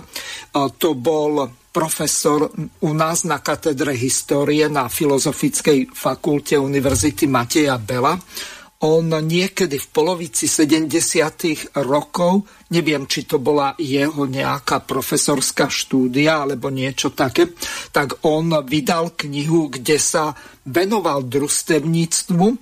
Tuším, že niekde začínal pri tých eh, habánskych hnutiach a prešiel potom cez to Sobotište, tuším Jurkovičovcom a týmto eh, rôznym eh, družstevným aktivistom, sa venoval, takže možno, že by to bolo dobre vydať, lebo tá kniha vyšla vo veľmi malom náklade a bola veľmi zaujímavá.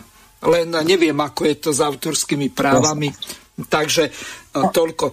Ako bola nedávno aj konferencia v Sobotišti práve Jurkovičovi, čiže aj tieto veci a ešte asi pred 6-7 rokmi bola veľká konferencia aj v parlamente, len ako dneska máme e, taký problém, jednou vetou metaforicky povedané, dnes naša legislatíva v podstate umožňuje družstevné podnikanie prakticky vo všetkých oblastiach, s výnimkou tých, ktoré sú pod licenciou, čiže nejaká vývoz zbraní alebo bankový sektor, tak tam človek musí mať licenciu Národnej banky. Ale inak viac menej uh, kľudne sa môžu ľudia združiť a uh, založiť si družstvo a podnikať týmto spôsobom. Nie je to zakázané. Prečo to nie je tak? Preto, lebo nám chýba 10 alebo 20, 40 ročných čubov.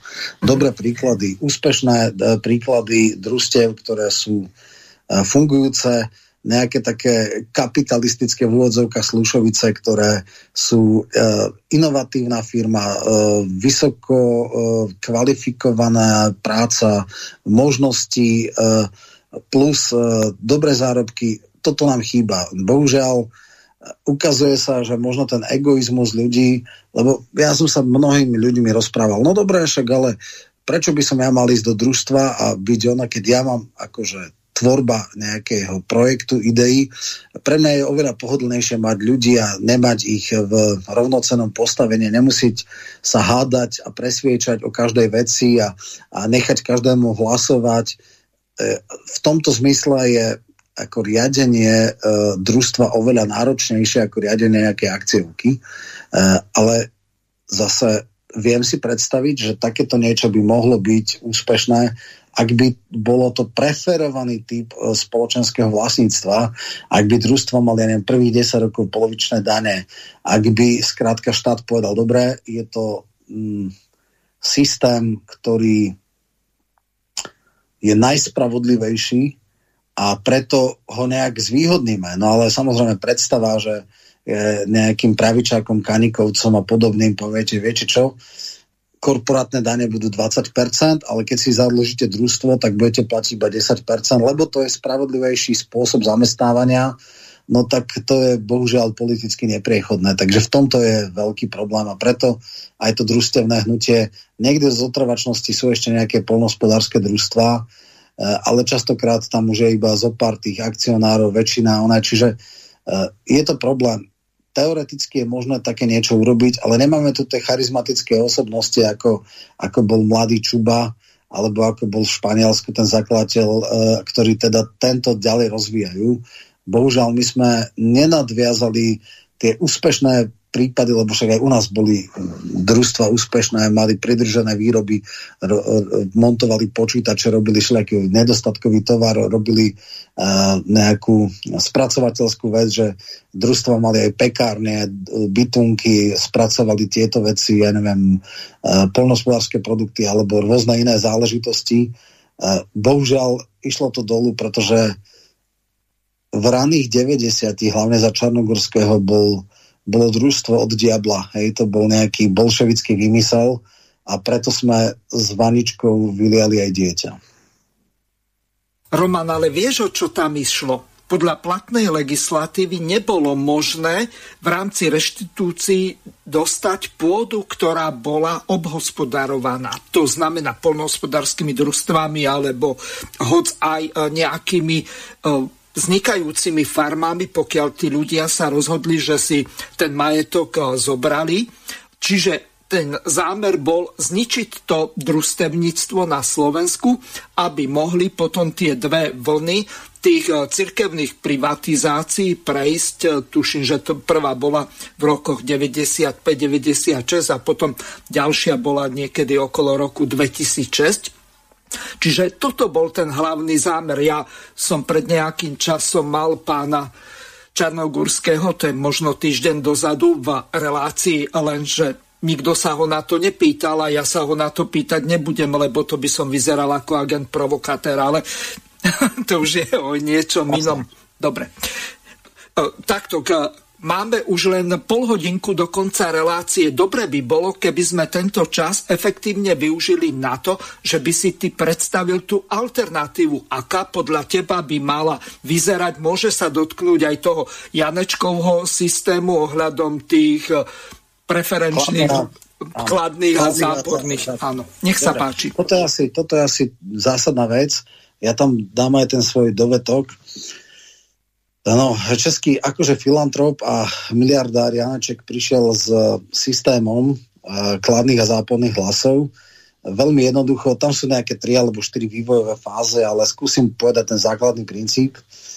Uh, predstavte si, že by povedzme každý človek mal tri hlasy. Uh, v dvoch prípadoch mal dať kladný a jeden záporný. Čo je cieľom? Cieľom takéhoto volebného systému je eliminovať tzv. extrémy alebo krajnosti, to znamená, pravdepodobne by na tom veľmi doplatili uh, Kotlebovci a uh, ľudia ako je Luboš Blaha, možno aj Tomáš Taraba, samozrejme Robert Fico a podobné.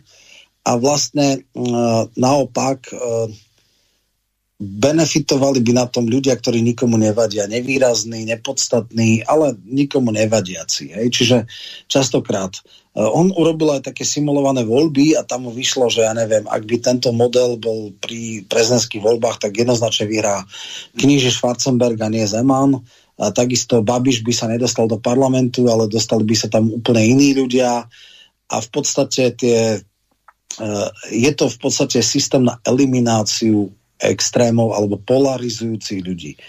Uh, viedlo by to pravdepodobne podľa tých extrapolácií a tých testov k takému nudnému parlamentu bez výrazných osobností. Neboli by tam síce extrémisti, ale boli by tam v podstate ľudia, predovšetkým komu, ktorí nikomu nevadia. Niektorí hovoria, že to je vlastne, hej, že tak vlastne najšťastnejšie krajiny sú tam, kde je politika nudná, že ako máte ľudí, ktorí sú výrazní, nie je dobré, lebo tí polarizujú spoločnosť a tak ďalej a tak ďalej. No a e, tam je otázna, že k čomu by to viedlo. Ja si myslím, že politika v istom zmysle má byť aj o nejakom konflikte.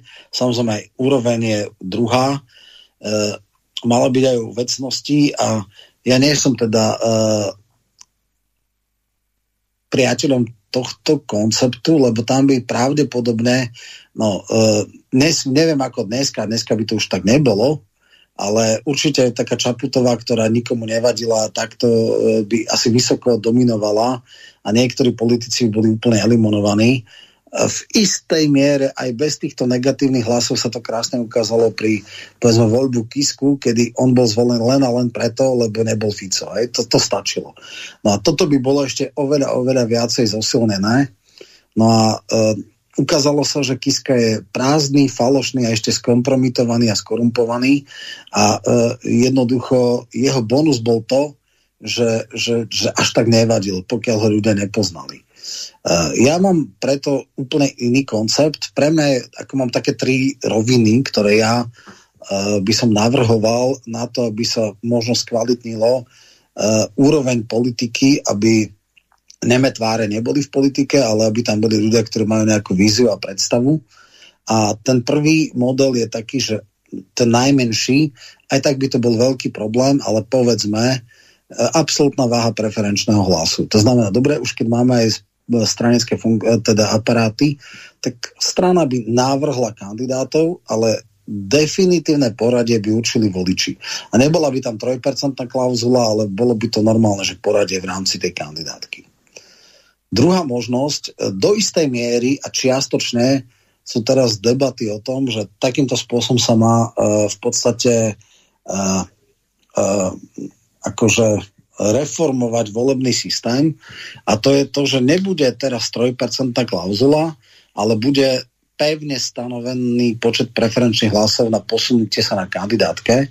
Pôvodne to bolo, že 5 tisíc alebo 10 tisíc. Ako som hovoril, tých 5 tisíc je v prípade malých strán, ktoré majú, neviem, 125 tisíc, e, to je 3500, tam by to bolo znevýhodnené. V prípade 10 tisíc by to bolo už hrubé porušenie, lebo tam už naozaj, keď máš strana 200 tisíc hlasov, tak 6 tisíc ti stačí na posunutie kandidátky. Čiže to by bolo zacementovanie v pozícií stranických centrál, ale tých 5000 je povedzme, že vec, ktorá je priateľná a išla by v, troška v tomto smere, lebo získať, prekruškovať sa v smere, ktorý ja neviem, mal 700 tisíc, tam treba 20 tisíc preferenčných hlasov, to je extrémne ťažké, to sa takmer nikomu z nezvoliteľného miesta nepodarilo. No, a naopak v tých malých stranách tam sa to skoro všetko, tam Peťka na kandidátke Hort SDKU sa nedostal do parlamentu, pretože takmer všetci ho prekruškovali ktorí sa dostali do parlamentu. No a mhm. potom je tretia vec, a to je tá asi najpriateľnejšia, a to je panašovanie. A to je spôsob, aký je čiastočne v českej e, komunálkach, človek si môže vyberať z jednotlivých kandidátok a e, volí naprieč politickým spektrom. Ten príklad, ak by sa náhodou také stalo, že aj v KDH nájdem nejakého príčetného človeka, napríklad Marcinčina, ktorým som nemal problém, je to ekonom a tak ďalej.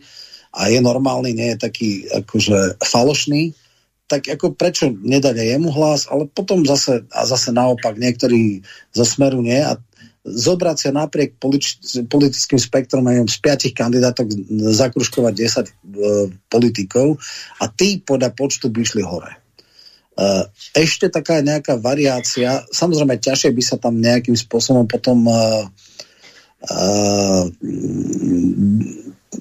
toto by bol dobrý systém pre tú radu regiónov, e, pretože takýmto spôsobom by sa vykreoval napríklad predseda tej poslaneckej snemovne, ktorý by mal e, krížom najviac politických no, tam, bodov. Samozrejme, to by bolo naprieč. E, alebo preferenčných hlasov. Presne tak, presne tak.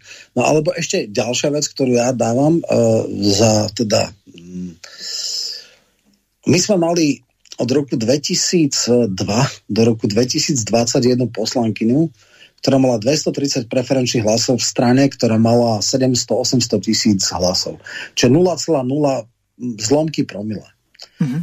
Ona sa tam dostávala len a len vďaka um, tomu, že sa zviezla na chrbte lídra. Hej? Prezrať, kto to bol. Petla Gabániová, to je Aha. zubárka uh, týchto. A potom máme tam 400 preferenčných hlasov mal uh, Kondrot a, a, a Fajš mal nejakých 450, no úplne, že zúfalstvo. No a títo ľudia sú 20 rokov v politike, alebo ešte viacej. No a ja by som teda povedal tak, že dobre, nech teda je kvórum, keď už teda musí byť 5%, ja by som dal aj 3, ale dobre, nech je.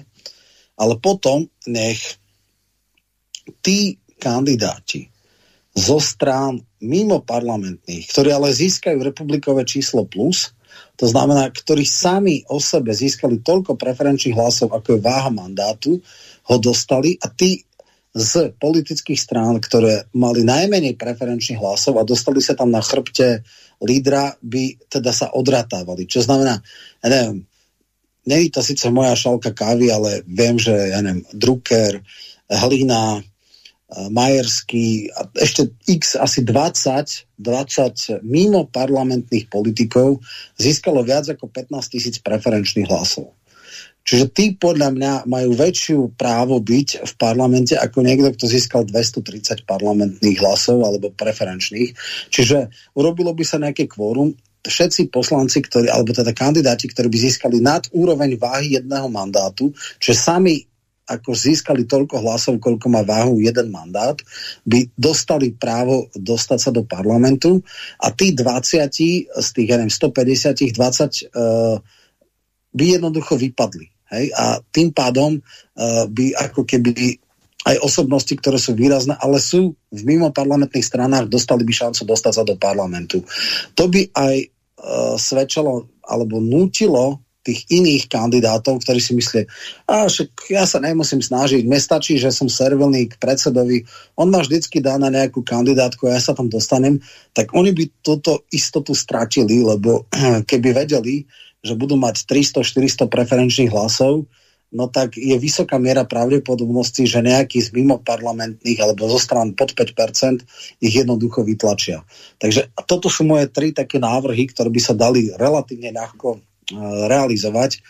A... No, Roman, ale bude v tomto prípade politická vôľa? Lebo ak sa napríklad e, pozriem na tú kandidátku, čo si išiel ty s Harabinou, so Soročinou a s ďalšími, tak e, tí, ktorí e, by ste dostali dostatočný počet tých hlasov, tak by ste tam boli 4 a možno 5 lebo ty si mal tuším 28 tisíc. 4 by sme mali, 15 tisíc mal Čombor, Soročinová mala 30, ja som mal 28 uh-huh. a tam, ano, čiže 4 z, z toho, z toho, inak keby sa robilo prepočet e, bez kvóra, teda tak akurát 4 mandáty sme mali pri tých 80 tisíc hlasoch, uh-huh. keďže 15 tisíc je ceca e, váha jedného mandátu, čiže áno, tak, tak by sa, akože reprezentatívnosť by bola a teda myslím si, že to sú ľudia, ktorí by určite viac ako nejaká tabak alebo nejaký, nejaké nemetváre, ktoré nejaký zajačík z Oľana alebo čo, e, tam naozaj nemajú čo robiť e, a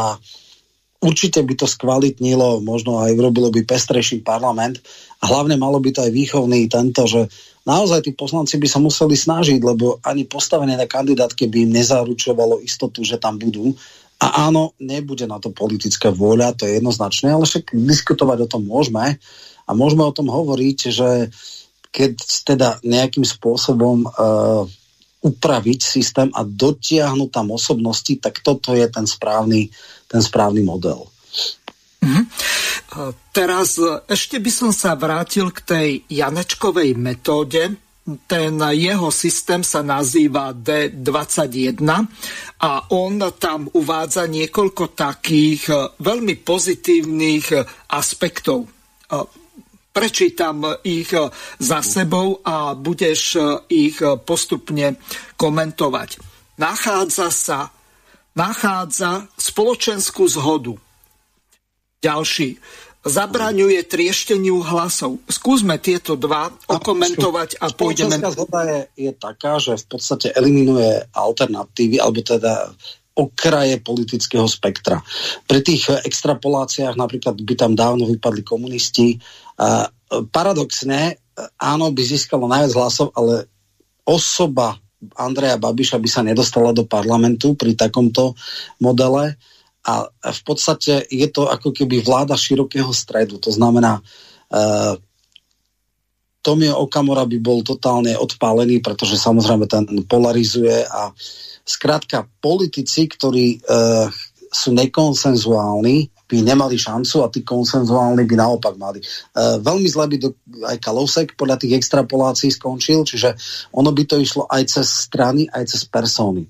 Takže, takže uh, to je to, čo dneska vlastne tu, tu hrozí, že máme takú tú aroganciu širokého stredu. Tuším, Edo Chmelar o tom hovorí, že, že sú nejak vykolikované isté názory, ktoré sú jediné prístupné a keď sa od nich odchýliš, tak si poskribovaný, prenasledovaný a tak ďalej a tak ďalej. Samozrejme, každý je za mm, istú určitú mieru politickej kultúry.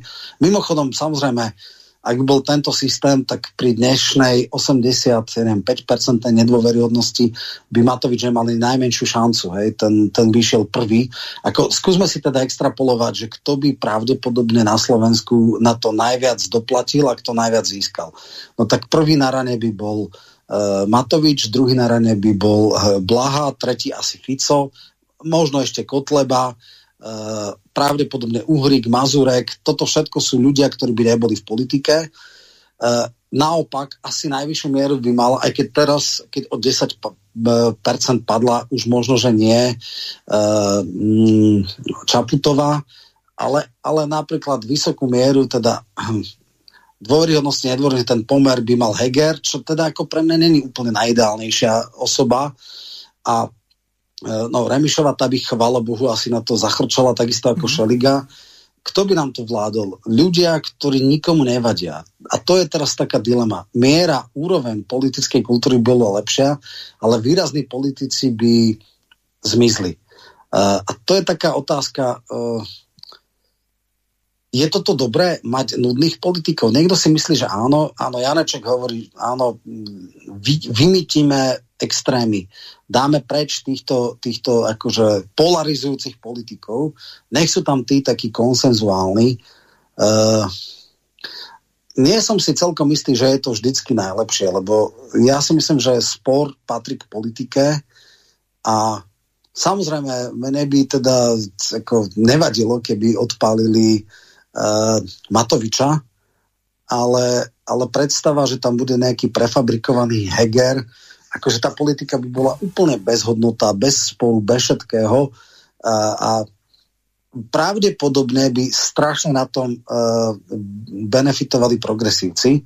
A tiež neviem, či je toto úplne ideálne. Uh, zrejme v Čechách uh, no v posledných fázach kampane už nie, lebo tam išli také nejaké veci, že chcú uh, ja neviem, nasťahovať pristahovalcov a neviem čo do, do každej rodiny, ale to boli hoaxy ale tieto, tieto, akože by som povedal, politicky korektné sily by dominovali pri takomto volebnom systéme. A ja si myslím, že v tomto zmysle to až také, ja, ja by som bol skôr za tú nejakú súťaž. Ne až toto, také tie prvky sociálneho inžinierstva, eliminujme za každú cenu extrémy. A teraz je otázka, že či sa to naozaj extrémy, alebo len verbálne extrémy. Hej? Lebo ako môžeme nesúhlasiť, ja neviem, s Lubošom Blahom, áno, jeho e, retorika veľmi zhrubla možno stáva sa z neho cynik a tak ďalej, ale boli časy, keď to bol akože vzdelaný človek a nemyslím si, že, že ak to máme na druhej strane Matoviča, tak e, možno je dobré, že to nejakým spôsobom vy, vyvažuje, alebo dobre, on už je možno za Zenitom. E, áno, možno, že Slovensko by bolo príjemnejšie miesto na život, keby Matovič a Blaha neboli v politike. A keby to bolo naozaj tak, tak fajn, ale zase predstava, že tu na, neviem, nejaký Šimečka začne zavádzať akože tvrdú cenzúru a že Nikolsonová bude rozhodovať o tom, kto bude vypnutý a nevypnutý, to tiež nie je celkom v poriadku. Takže ak by e, vláda agresívneho stredu uh, nejakým spôsobom získala super silnú dominanciu, tiež by to nebolo celkom fajn. Aj keď si viem predstaviť, že strašne veľa ľudí eh, okolo progresívcov a českých pirátov tento model im veľmi vyhovuje a myslí si, že toto je možno všeliek na reparovanie politického systému a urobenie ho nejakým slušnejším, ale ja teda nie som celkom pri tomto uh, presvedčený. Skrátka, ja som radšej za iné posuny vo volebnom systéme ako tie práve Janečkové. Ďalšie dva body, alebo skôr tie atribúty prečítam. Podporuje úprimnú voľbu a odhaluje kontroverzné možnosti. Čo tým myslí Janeček? Podporuje no, úprimnú voľbu. E, to, to, to neviem, ale keď som si čítal tie extrapolácie, im tam vyšlo, že vo všeobecnosti ľudia, ktorí uh, sú v politike, tak skôr polarizuje teda v stranickej politike a že pravdepodobne, ak by tento systém bol tak, ako on to nastavil, takže by volili skôr nestraníkov, čo by mohlo a nemuselo byť vždycky úspešné alebo lepšie, lebo boli by to ľudia, ktorí nemajú skúsenosť s politikou a boli by tam nováčikovia a nevedeli by presne, aký je ten ťah na bránku a tiež by ich zvolili, aha, tento je stranický, toho nevid a dajme radšej tam nezávislého. E, a nie vždycky to znamená aj kompetentnejšieho. Niekedy áno, niekedy nie. A e, tá druhá časť, čo si to vravel, teda tá kompetentnosť... Odhaluje kontroverzné možnosti no, a prečítam áno. ešte ďalšiu. No. Umožňuje občanom presnejšie vyjadrenie názoru. No práve, že nie, lebo eliminuje extrém v úvodzovkách kontroverzných ľudí. Takže ako som povedali, Kotleba by si neškrtol, som inak, veľmi by som bol zvedavý, ako by to bolo s progresívcami, možno až im v nejakých bublinách, tak nepochybujem o tom, že v starom meste v Bratislave by vysoko dominovali, ale oni tuším iba v starom meste v jedinom e, okrese na Slovensku vyhrali voľby. A nie som si už celkom istý, že či taká Bihariová by niekde na hore hroni ako úplne, že bola. A práve niektoré ich vyjadrenia sú také, že polarizujú, takže možno, že ani progresívci na Slovensku akože nominálne konzervatívnom by by až tak netriumfovali a možno, že e, na väčšine Slovenska, ale to nemám samozrejme žiadnymi prieskumami dané, by ich vnímali ako extrém. Hej? Lebo však vieme, že progresívci sú do istej miery značne kontroverzne vnímaní. To, čo vyvádzal Poliačik a tak, to teda není taký stred. Takže e, tam je otázka eliminácia extrémov. Ak ide o, e, o verbálne extrémy, tak nemyslím si, že to šťastné. Ak by naozaj sme tu mali niečo ako zlatý úsvit, alebo nejakých akože regulárnych náckov a tých by mali eliminovať, tak v poriadku to môže mať e, očistný charakter pre politiku, ale, ale akože ja som e, dosť mám averziu k takémuto nálepkovaniu, že každý, kto si niečo iné myslí než ja, tak je nácek. A toto sa vo veľkom používa aj v mainstreame a tak a preto si myslím, že Slovensko nie je ešte dozreté na tento typ e, alebo e, nejakým zásadnejším spôsobom by to nezlepšilo politiku alebo v tomto zmysle, e, keď niekto povie, že Okamura je extrém, tak pre mňa akože oproti nejakým ja neviem, možno Salvinimu alebo tak, on je úplne rovnaký. On je, on je na úrovni Borisa Kolára v podstate, hej. Akože populista, možno cynik a tak ďalej. Nič estetické, ale teda rozhodne by som jeho nepozval, nepovažoval za zásadné ohrozenie demokracie a demokratického systému. Čiže mne sa zdá, že by to bolo taký, že nenáležitý doping jednej časti politického spektra proti druhému. Mm-hmm. A ďalšie dve tie možnosti alebo atribúty. A voľba je jednoduchá a intuitívna, motivuje k pozitívnym kampaniam. Takže skúsme ešte toto rozobrať. To sa dá jasne vysvetliť. Tým, že existuje negatívny hlas, tak sa v rámci kampane by každý chcel pozitívne e, v podstate riešiť, aby nepolarizoval, aby nevymedzoval voči sebe. Hej. V podstate, ak ja nebudem na niekoho útočiť, tak je menšia šanca, Román, že... máme no. volajúceho poslucháča, okay. dáme mu šancu. Nech sa páči, pán poslucháč, ste vo vysielaní, môžete hovoriť. Ďakujem pekne. Ďakujem pekne. Ja sa predstavím ako Jozef Mrkvička, možno neskôr ako farmar. Hej, um, Jozef z Nemecka možno... volá pre našich poslucháčov, tak aby sme neboli. No. Dobre, ale je, je to relácia pána Michalka, nechcem mu brať veľa času. Pán Michalko, nezabudnite, čo ste, čo, kde ste skončil. No. Je to super relácia. Klobúk dolu, že vysvetľujete rôzne pojmy. Táto relácia, alebo relácia vzdelávania pre dospelých, to teraz ako apelujem na poslucháčov, nie je pre poslucháčov, ktorí sú povrchní, ktorí chcú okamžité riešenie kliknutie myši. E, pán Michalko, minule som vás prosil, alebo aj prosím vás v mene tých, ktorí nie sú povrchní, Nenechajte sa manipulovať zľava sprava. Pracujte na tom, v čom sa cítite najlepšie a pokračujte vysvetľovaní týchto rôznych systémov. To je aj odpoveď pre rôznych poslucháčov, ktorí píšu do redakcie a nevážia si toho, že ešte táto relácia, aj toto médium ešte funguje.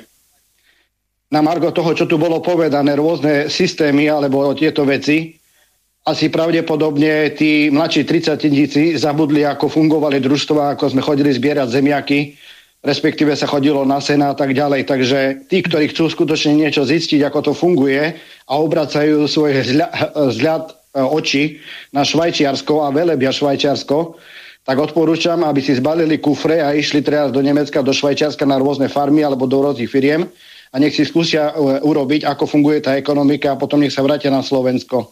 Na Margo toho chcem ďalej povedať, že máme kvalifikovaných ekonomov a ľudí, ktorí na Slovensku pracovali, ako aj napríklad pán Zajac Vaňka, ktorý mal reláciu e, Klub národov, hospodárov a tak ďalej, a kde sa dotkolo aj tej témy, ktorú pán Michalko hovoril o tzv. družstvách. Hej, keď si nájdete webovú stránku SK, tam je abnormálne množstvo informácií, to znamená aj obyčajný človek, ktorý by chcel len pestovať zemiaky, že má nejaké pole a chcel by sa spojiť so susedmi. Keď si zoberie túto knižku hej, o družstvách, tak už to je preto, pre tých ľudí, ktorí absolútne nevedia, čo majú robiť, ale budú kritizovať iných, aj ako pána Michalka, hej, za to, že čo robia. Takže moje apel je na, na poslucháčov hlavne, ak neviete, čo máte robiť, tak hlavne počúvajte s porozumením a vypočujte si relácie, názory aspoň 50 krát, aby ste pochopili, čo ten dotyčný človek, hej, alebo moderátor, alebo relácia prezentuje. To je z mojej strany všetko, čo som chcel e, e, zareagovať. Čakal som až na poslednú minútu, aby som vám nebral čas a nevedel som, koľko poslucháčov zavolať. Ďakujem pekne. Prajem všetko dobré a pán Michalko, nedajte sa. nedám sa, nedám sa. Ďakujem. No nie, nie, nie, nie, pretože, viete, ako som vám povedal, hej, ja neviem, 50 tisíc ľudí vás sleduje tam, 20 tisíc tam, 60 tisíc tam a ľudia sú takí zmagorení, že chceli by teraz hneď riešenia a očakávajú, že len keď počujú nejaké, ja neviem, nechcem sa nikoho dotknúť, republika alebo patriot alebo čo a pritom nevedia, že, že to je iba 5-10 ľudí, e, nemôžu čakať, pokiaľ sa nebudú angažovať. Preto som hovoril, že aj najbližšie komunálne voľby sú o ľuďoch a na vás ľudia, na vás posluchači. Ak sa nebudete angažovať v svojej v, v lokálnej e, komunite, v meste, v obci, hej, v kraji, tak nečakajte potom jednoducho, že niekto za vás urobí tú prácu. Robte to, na čo viete, že máte, robte to, čomu viete, že rozumiete. Ak viete kompať krumple, tak kopte krumple.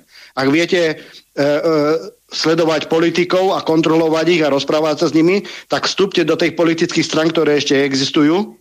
Poviem všeobecne, ja neviem, od, od e, SNS alebo ja neviem, Smeru a drvte ich, drvte tých všetkých, ktorí sú tam, hej, svojimi otázkami, svojimi uh, zmenami stanov a tak ďalej, lebo ak sa zamontujete do týchto stran, ak vás zoberú, tak jednoducho aj na tomto fronte hej, diverzifikáciou budete, budú nútení tie politické strany buď sa zmeniť, buď sa pretransformovať, alebo zdochnú. To je všetko. Ďakujem pekne. Držte sa. Ja tiež eh, ďakujem a doplním to. Vie si ty eh, vôbec eh, predstaviť zmenu stanov napríklad v sns kde si ich za železo betónoval najskôr Jano Slota a potom Andrej Danko? No, uh, veľmi ťažko, respektíve tak by som povedal v politike sa častokrát stáva, že veľmi nevhodná osoba, možno aj sociopatická, sa dostane na čelo, možno aj práve preto, že má tieto črty. A to, že on nemá súdnosť je v poriadku, takých ľudí sa bežne dostávajú na čelo, ale zlyhaním celej strany ako celku je, že minimálne na tom sneme sa nenašla tá sebareflexia, že skrátka po fatálne prehraných voľbách len vďaka narcisizmu a neschopnosti počúvať kohokoľvek skončila a nechali to v rukách človeka, ktorý bol priamo a najviac osobne zodpovedný. Takže častokrát bohužiaľ aj to členstvo strane nemá, nemá tú schopnosť. Ako demokratických stran máme relatívne veľmi málo, oni formálne sú demokratické, ale, ale reálne nie, však aj smer, tuším, že okresné štruktúry má všetko menované, tuším ešte dokonca aj krajské. Ano. Jedine, kto sa volí, tak sú podpredsedovia a predseda. Na sneme. Áno, áno. Takže, takže toto, je, toto je ďalší veľký problém.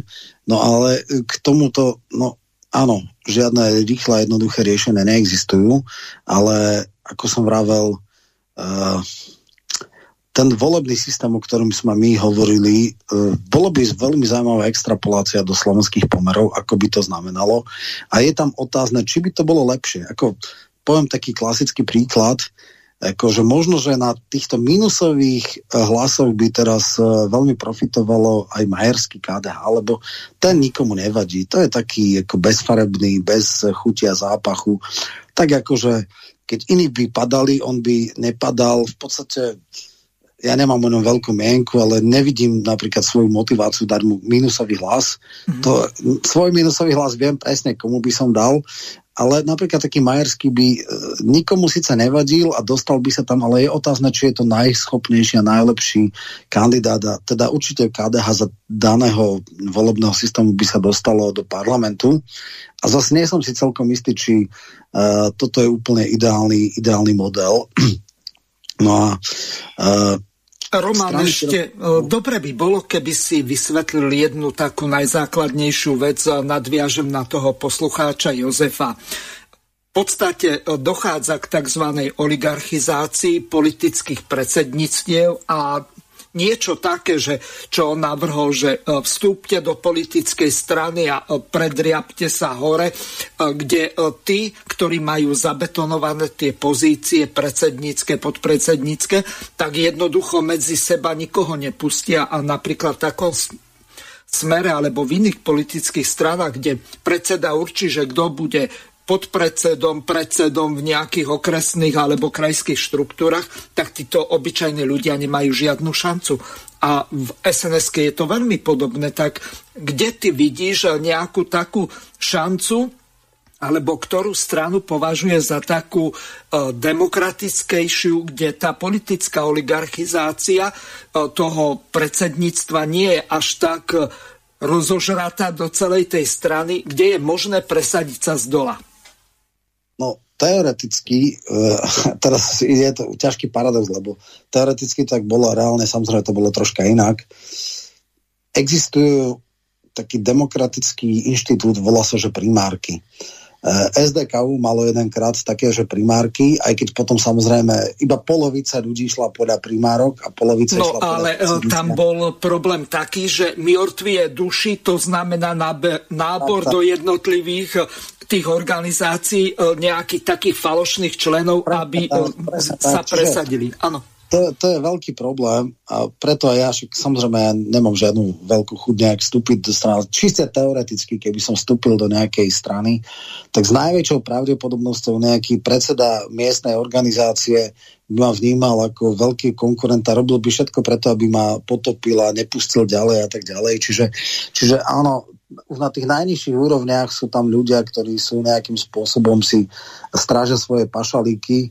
Na to je naozaj teoreticky, ale, ale naozaj iba keď teda existuje tzv. systém veľrybárov, to znamená, že nejakí miestni podnikatelia uh, všetkých svojich zamestnancov dajú do strany a tým pádom získajú ako silu v danom okrese a presadzujú tým pádom svoje, svoje, ako, svojich ľudí a svoje záujmy v rámci strany. Čiže áno, toto je To mal takto problém. Tomáš Baťa zorganizované, že on takto v Zlíne sústavne vyhrával voľby za e, starostu alebo primátora no, mesta. Alebo dal svojho človeka. Čiže, ako jemne povedané, na toto je možno jediná, jediný liekom to, aby bolo absolútna váha preferenčných hlasov, potom vlastne stačí plus minus dostať sa z prvej 150 a prvý 15, 20, 30 alebo koľky sa dostanú do parlamentu, idú podľa toho, ako ich voliči tejto stran ocenia, nie ako je tá e,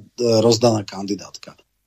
Roman, mne už ostáva ti len veľmi pekne poďakovať a rozlúčiť sa s tebou Budeme sa tejto problematike venovať. Prajem vám, vážení poslucháči, príjemné počúvanie ďalších relácií Slobodného vysielača. Do Vysielací čas dnešnej relácie veľmi rýchlo uplynul, tak sa s vami zo štúdia Banska Bystrica Juh lúči moderátor a zúkar Miroslav Hazucha, ktorý vás touto reláciou sprevádzal. Vážené poslucháčky a poslucháči, budeme veľmi radi, ak nám zachováte nielen priazeň, ale ak nám aj napíšete vaše podnety a návrhy na zlepšenie relácie relácie, lebo bez spätnej väzby nebudeme vedieť relácie zlepšovať, za čo vám vopred veľmi pekne ďakujem. Do počutia. Táto relácia vznikla za podpory dobrovoľných príspevkov našich poslucháčov. I ty sa k ním môžeš pridať. Viac informácií nájdeš na www.slobodnyvysielac.sk Ďakujeme.